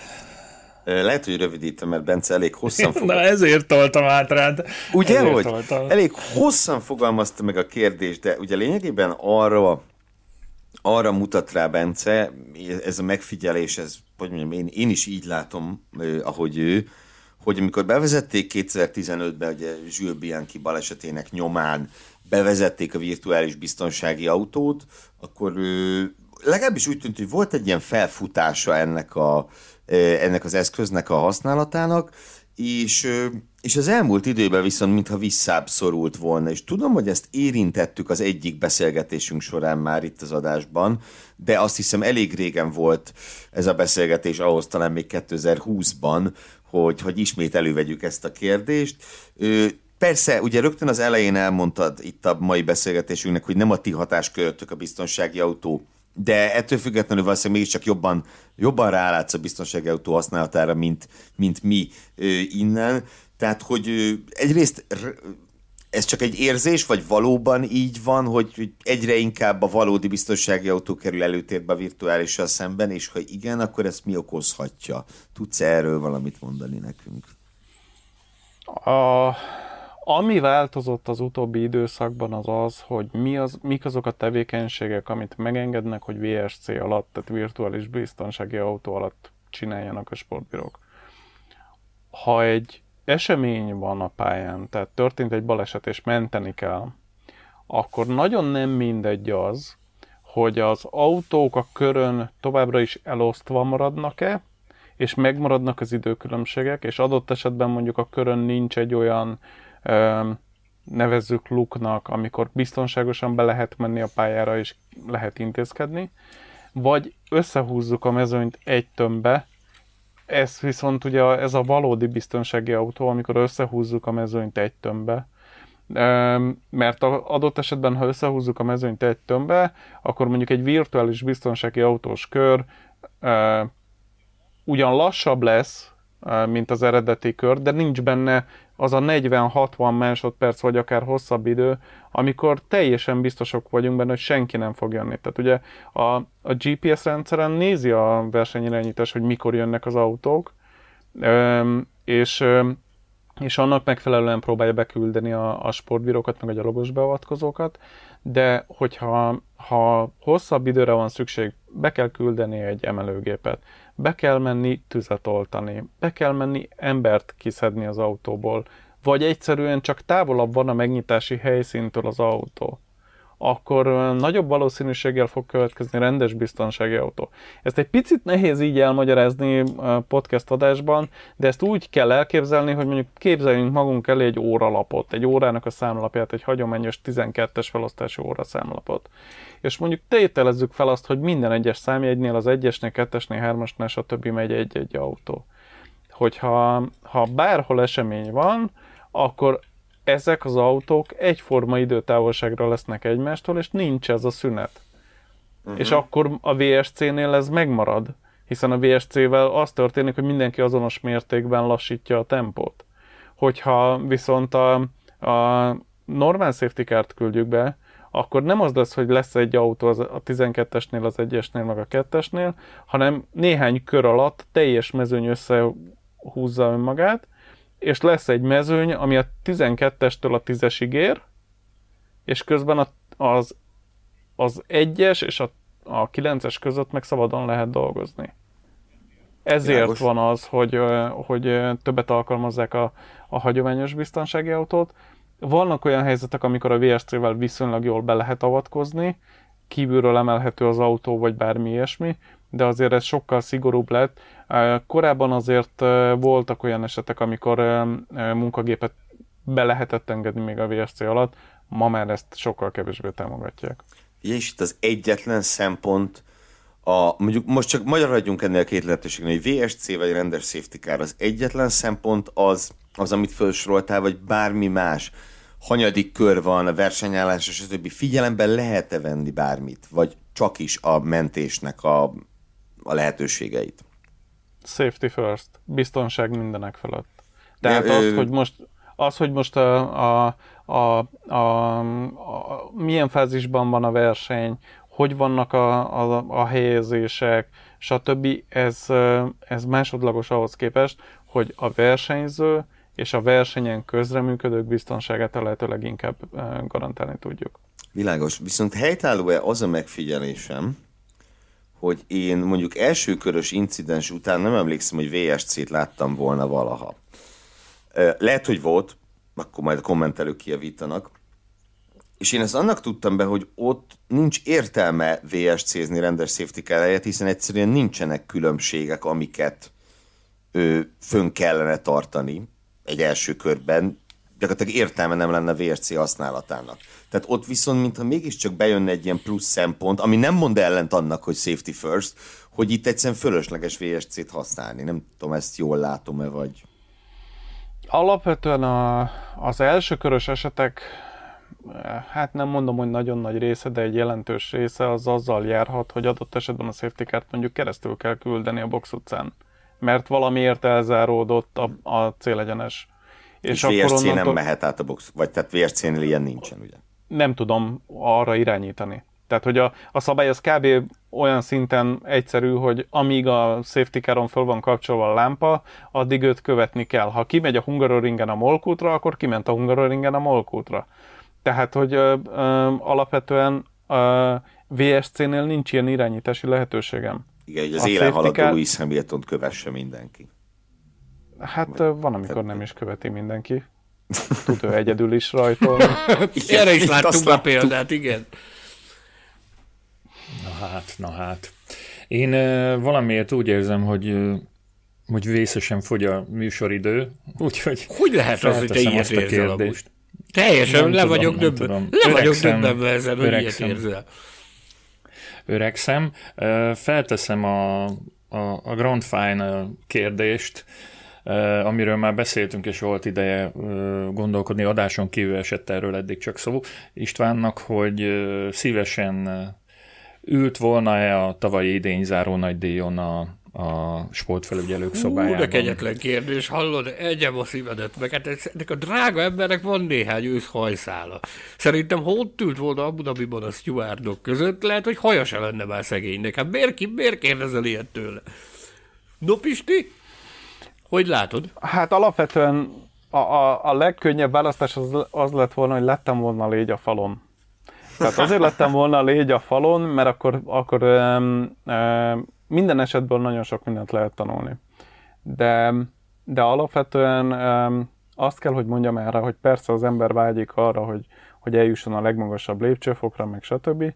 Na de sose tudhatod, amikor megkapod az első ilyen kijelölésedet, hogy akkor éppen mibe csapsz bele. Tehát eddig én, amikor Forma 1 közelében voltam, és effektív a Forma 1-ben voltam ugye e, tanoncként, akkor mindig volt valami nagy ügy. Mindig valamilyen olyan ügybe sikerült belekeveredni, ami ott helyben a sportfelügyelőktől nagyon nagy döntéseket kívánt. Az egyik ilyen eset például, amikor Spában a nyári szünet után a Force India csődbe ment, és jött a Racing Point és dönteni kellett arról, hogy a pontokkal mi történjen, és a többi, és a többi. És ö, óriási öröm és megtiszteltetés volt mindenféle ilyen ö, ajnározás nélkül az, hogy én, mint tanonc, ott a kollégáknak a munkájába beleszólhattam, és segíthettem az ő munkájukat, és ott együtt, akkor nem négyen, hanem öten, olvasgattuk az F1 és a mindenféle más szabályokat, hogy hogy lehet itt azt megoldani, hogy mondjuk tovább vigyük a pontokat, meg a motorszámokat, meg a többi, meg a többi. Tehát minden egyes alkalommal, amikor én F1-es versenyre kerültem, akkor így valamilyen ilyen izgalmasabb dolog keveredett elé. Ezért persze egyszer majd szeretnék oda eljutni, nem feltétlenül gondolom azt, hogy most ebben a pillanatban kész vagyok a Forma 1-re, szerintem még mindig tanulnom kell, de ha meg ez egy ilyen Abu Dhabi stílusú verseny lesz, ahol aztán tényleg a feje tetejére fordul minden, akkor azt adta ki. Tehát ahogy mondani szokták, ezt dobta ki a gép az ilyenekből lehet sok mindent tanulni. Én például azt tanultam meg, hogy szerintem steward szobának, tehát sportfelügyelői szobának az ajtaját annyiszor biztosan nem nyitogatták, talán az elmúlt években összesen, mint aznap éjszaka. a Budabiban ott, amilyen, amilyen jövésmenés volt, hát nem tudom, tehát amíg követtük az embereket, jöttük, mentük, utána a lábunkat lejártuk aznap éjszaka. Tehát az biztos, hogy egy olyan hát lehetett látni szerencsétlen stewardoknak a fején, hogy hát az volt az utolsó dolog, amit szerettek volna maguknak, az a hétvége. Ez teljesen biztos. Egy dolgot nem tehetünk meg. Azt az egyet nem tehetjük meg, hogy nem hozunk döntést. Mi azért vagyunk ott, hogy döntést hozzunk. Ha éppen akkor egy rumlis nap van, akkor rumlis nap van. De döntést hozni kell. Nagyon köszönjük, hogy a 157. adás során is velünk tartottatok. Kérjük ismét ajánljátok, de most már nyomatékosan kérjük barátaitoknak, ismerőseiteknek, hogy kövessék podcastünket mindenféle lejátszó feleten, úgy, mint például Spotify és YouTube. Be kell még mondanom, hogy a héten találkozik a Nyíregyháza a DVTK-val, és a jövő hónap elején pedig a Szegeddel a DVTK idehaza, ez egy nagyon fontos információ. És a Csepellel mikor játszott? A Csepel, nem tudom. Csepel ez melyik osztályban játszik? Sajnos nem tudom. Áliga. A Pisti Na. révén az Áligában játszik a Csepel, ez biztos. Motorsportban mindenképpen. Hogyha a foci nem érintene meg annyira benneteket, mint az F1, akkor arra biztatunk benneteket, hogy csatlakozzatok a Formula Podcast Facebook csoporthoz. Meg kell, hogy jegyezzem, hogy örök és állandó és nagy konkurensünk a Formula MotoGP Facebook csoport most igen, igen, belehúzott, hiszen ott már elkezdődött a szezon, úgyhogy van mit ledolgozni, és célozzuk meg, hogy és továbbra se adjuk fel a tervet, hogy utalérjük őket. Eh, ha kérdésetek van, akkor eh, a Facebook csoportunkban, illetve e-mailen tudjátok feltenni ezeket a címünk podcastkukacformula.hu, ha pedig bárhol szóba kerülünk, használjátok a Formula Hu podcast hashtaget, ezt szeretnénk kérni tőletek. Látogassatok el Patreon oldalunkra, mert nagyon érdekes információkat találtok ott, eh, mivel tudjuk kecsegtetni kedves hallgatóinkat, olvasóinkat. Gergő? Mindenek előtt azzal kapcsolatban találtok információt a www.patreon.com per Formula Podcast oldalon, hogy hogyan ö, tudtok hozzájárulni a Formula Podcast ö, előállításához, fenntartásához, ne adj Isten fejlesztéséhez. Minden részletet megtaláltok a különböző támogatási csomagokról, és hogyha bármilyen támogatási csomagon akár csak elgondolkodtok, akkor azért nagyon-nagyon hálásak leszünk, és persze bármilyen kérdésre nagyon szívesen válaszolunk, akár e-mailben, akár Facebookon, ami a Patreonos támogatási rendszert illeti. Uh, ahogy említettem, van nekünk egy MotoGP-s testvér podcastunk, az a neve, hogy Formula Motocast, keressétek ezt is, bármennyire is konkurensünk, azért nagyon szívesen ajánljuk őket. Balog Tamás vezérletével hallhattok nagyon-nagyon érdekes dolgokat. Javasoljuk még, hogy olvassátok a legfrissebb magazinokat, már a itt jelenlévők látták már ezt a fekete címlapot, vagy inkább annak neveznénk, hogy sötét, meglehetősen érdekes visszajelzéseket kapok, nekem személy szerint annyira nem tetszik, de az olvasók nagyon kedvelik. Azért különleges ez a magazin. Képzeld el, képzeld el, hogy most kaptunk a Formula Podcast Facebook csoportban ebben a pillanatban egy visszajelzést Holló Kálmántól, állandó hallgatónktól, olvasónktól, aki posztolta a címlapod ezzel a szöveg, hogy megjött a posta, ha nem a helyettes postás van, mindig be is csenget, hogy ne gyűrje össze, kérem. Van, aki, van olyan olvasónk, aki ennyire vigyáz a magazinra, hogy ne is legyen összegyűrve, hogy még a postással is megbeszéli. Köszönjük, Kálmán! Szóval reméljük sok örömet fog okozni a szezon beharangozó összeállításunk különösen, ezt most kivételesen több hónapig is meg fogjátok találni az újságos standokon ezt a számot, hogy aki esetleg lemaradna, nem hiszem, hogy van ilyen, az később is be tudja szerezni ezt a magazint, ami egyébként nem lennék én, hogyha ezt nem mondanám, iszonyatosan drága volt, úgyhogy lehetek szívesek, vásároljátok meg, hogyha már kinyomtattuk és, és kiszállítottuk az újságos standokon, tudni illik, hogy a, a papírárak azok a, az egekben és még sok minden más ár is, de most ez a műsor ez nem talán annyi, talán annyi kulisszatitkot, ha megengedtek nekem, hogy eláruljak, hogy az elmúlt napokban Betlen Tamás második számú kedvenc kifejezése a műsoridő és az adásidő mellett az a nyomdaszábla. az, a, az az új kedvenc szava a drága embernek. Akad még néhány olyan dolog, amit szeretnénk ajánlani, például a webshopunkba a könyveink, aminek már ugye rendeztük a nyomdaszámát, úgyhogy ez nem nyomoz bennünket annyira, de még mindig kapható és akciós árakon, de hát ezer más csecsebecsét is találtok a webshopunkba, amely egyébként rövidesen szintén meg fog újulni. Így az adásidő végén nem marad más nekem hátra, mint a nyomdaszámla. Hogy... hát aztán nem hiszem el. Hogy Móni István sportfelügyelő, munkatársaim, barátaim, szerkesztő kollégáim Gelérfi Gergő és Mészáros Sándor, a képek és borítók mestere Füzé András, valamint Hilbert Péter művészeti igazgató nevében is elbúcsúzzak. Rövidesen ismét hallhattok majd bennünket. Köszönjük a figyelmeteket, sziasztok! Műsorunk támogatója a tibormodel.com F1-es és utcai modellek óriási kínálatával. Hallgass meg korábbi műsorainkat, valamint iratkozz fel ránk Spotify, Google, Apple Podcast vagy más csatornáinkon. A linket megtalálod a leírásban, illetve a formula.hu weboldalon. Ha szeretnél hozzájárulni a műsor készítéséhez és fejlődéséhez, látogass el Patreon oldalunkra, amelynek címe www.patreon.com per Formula Podcast.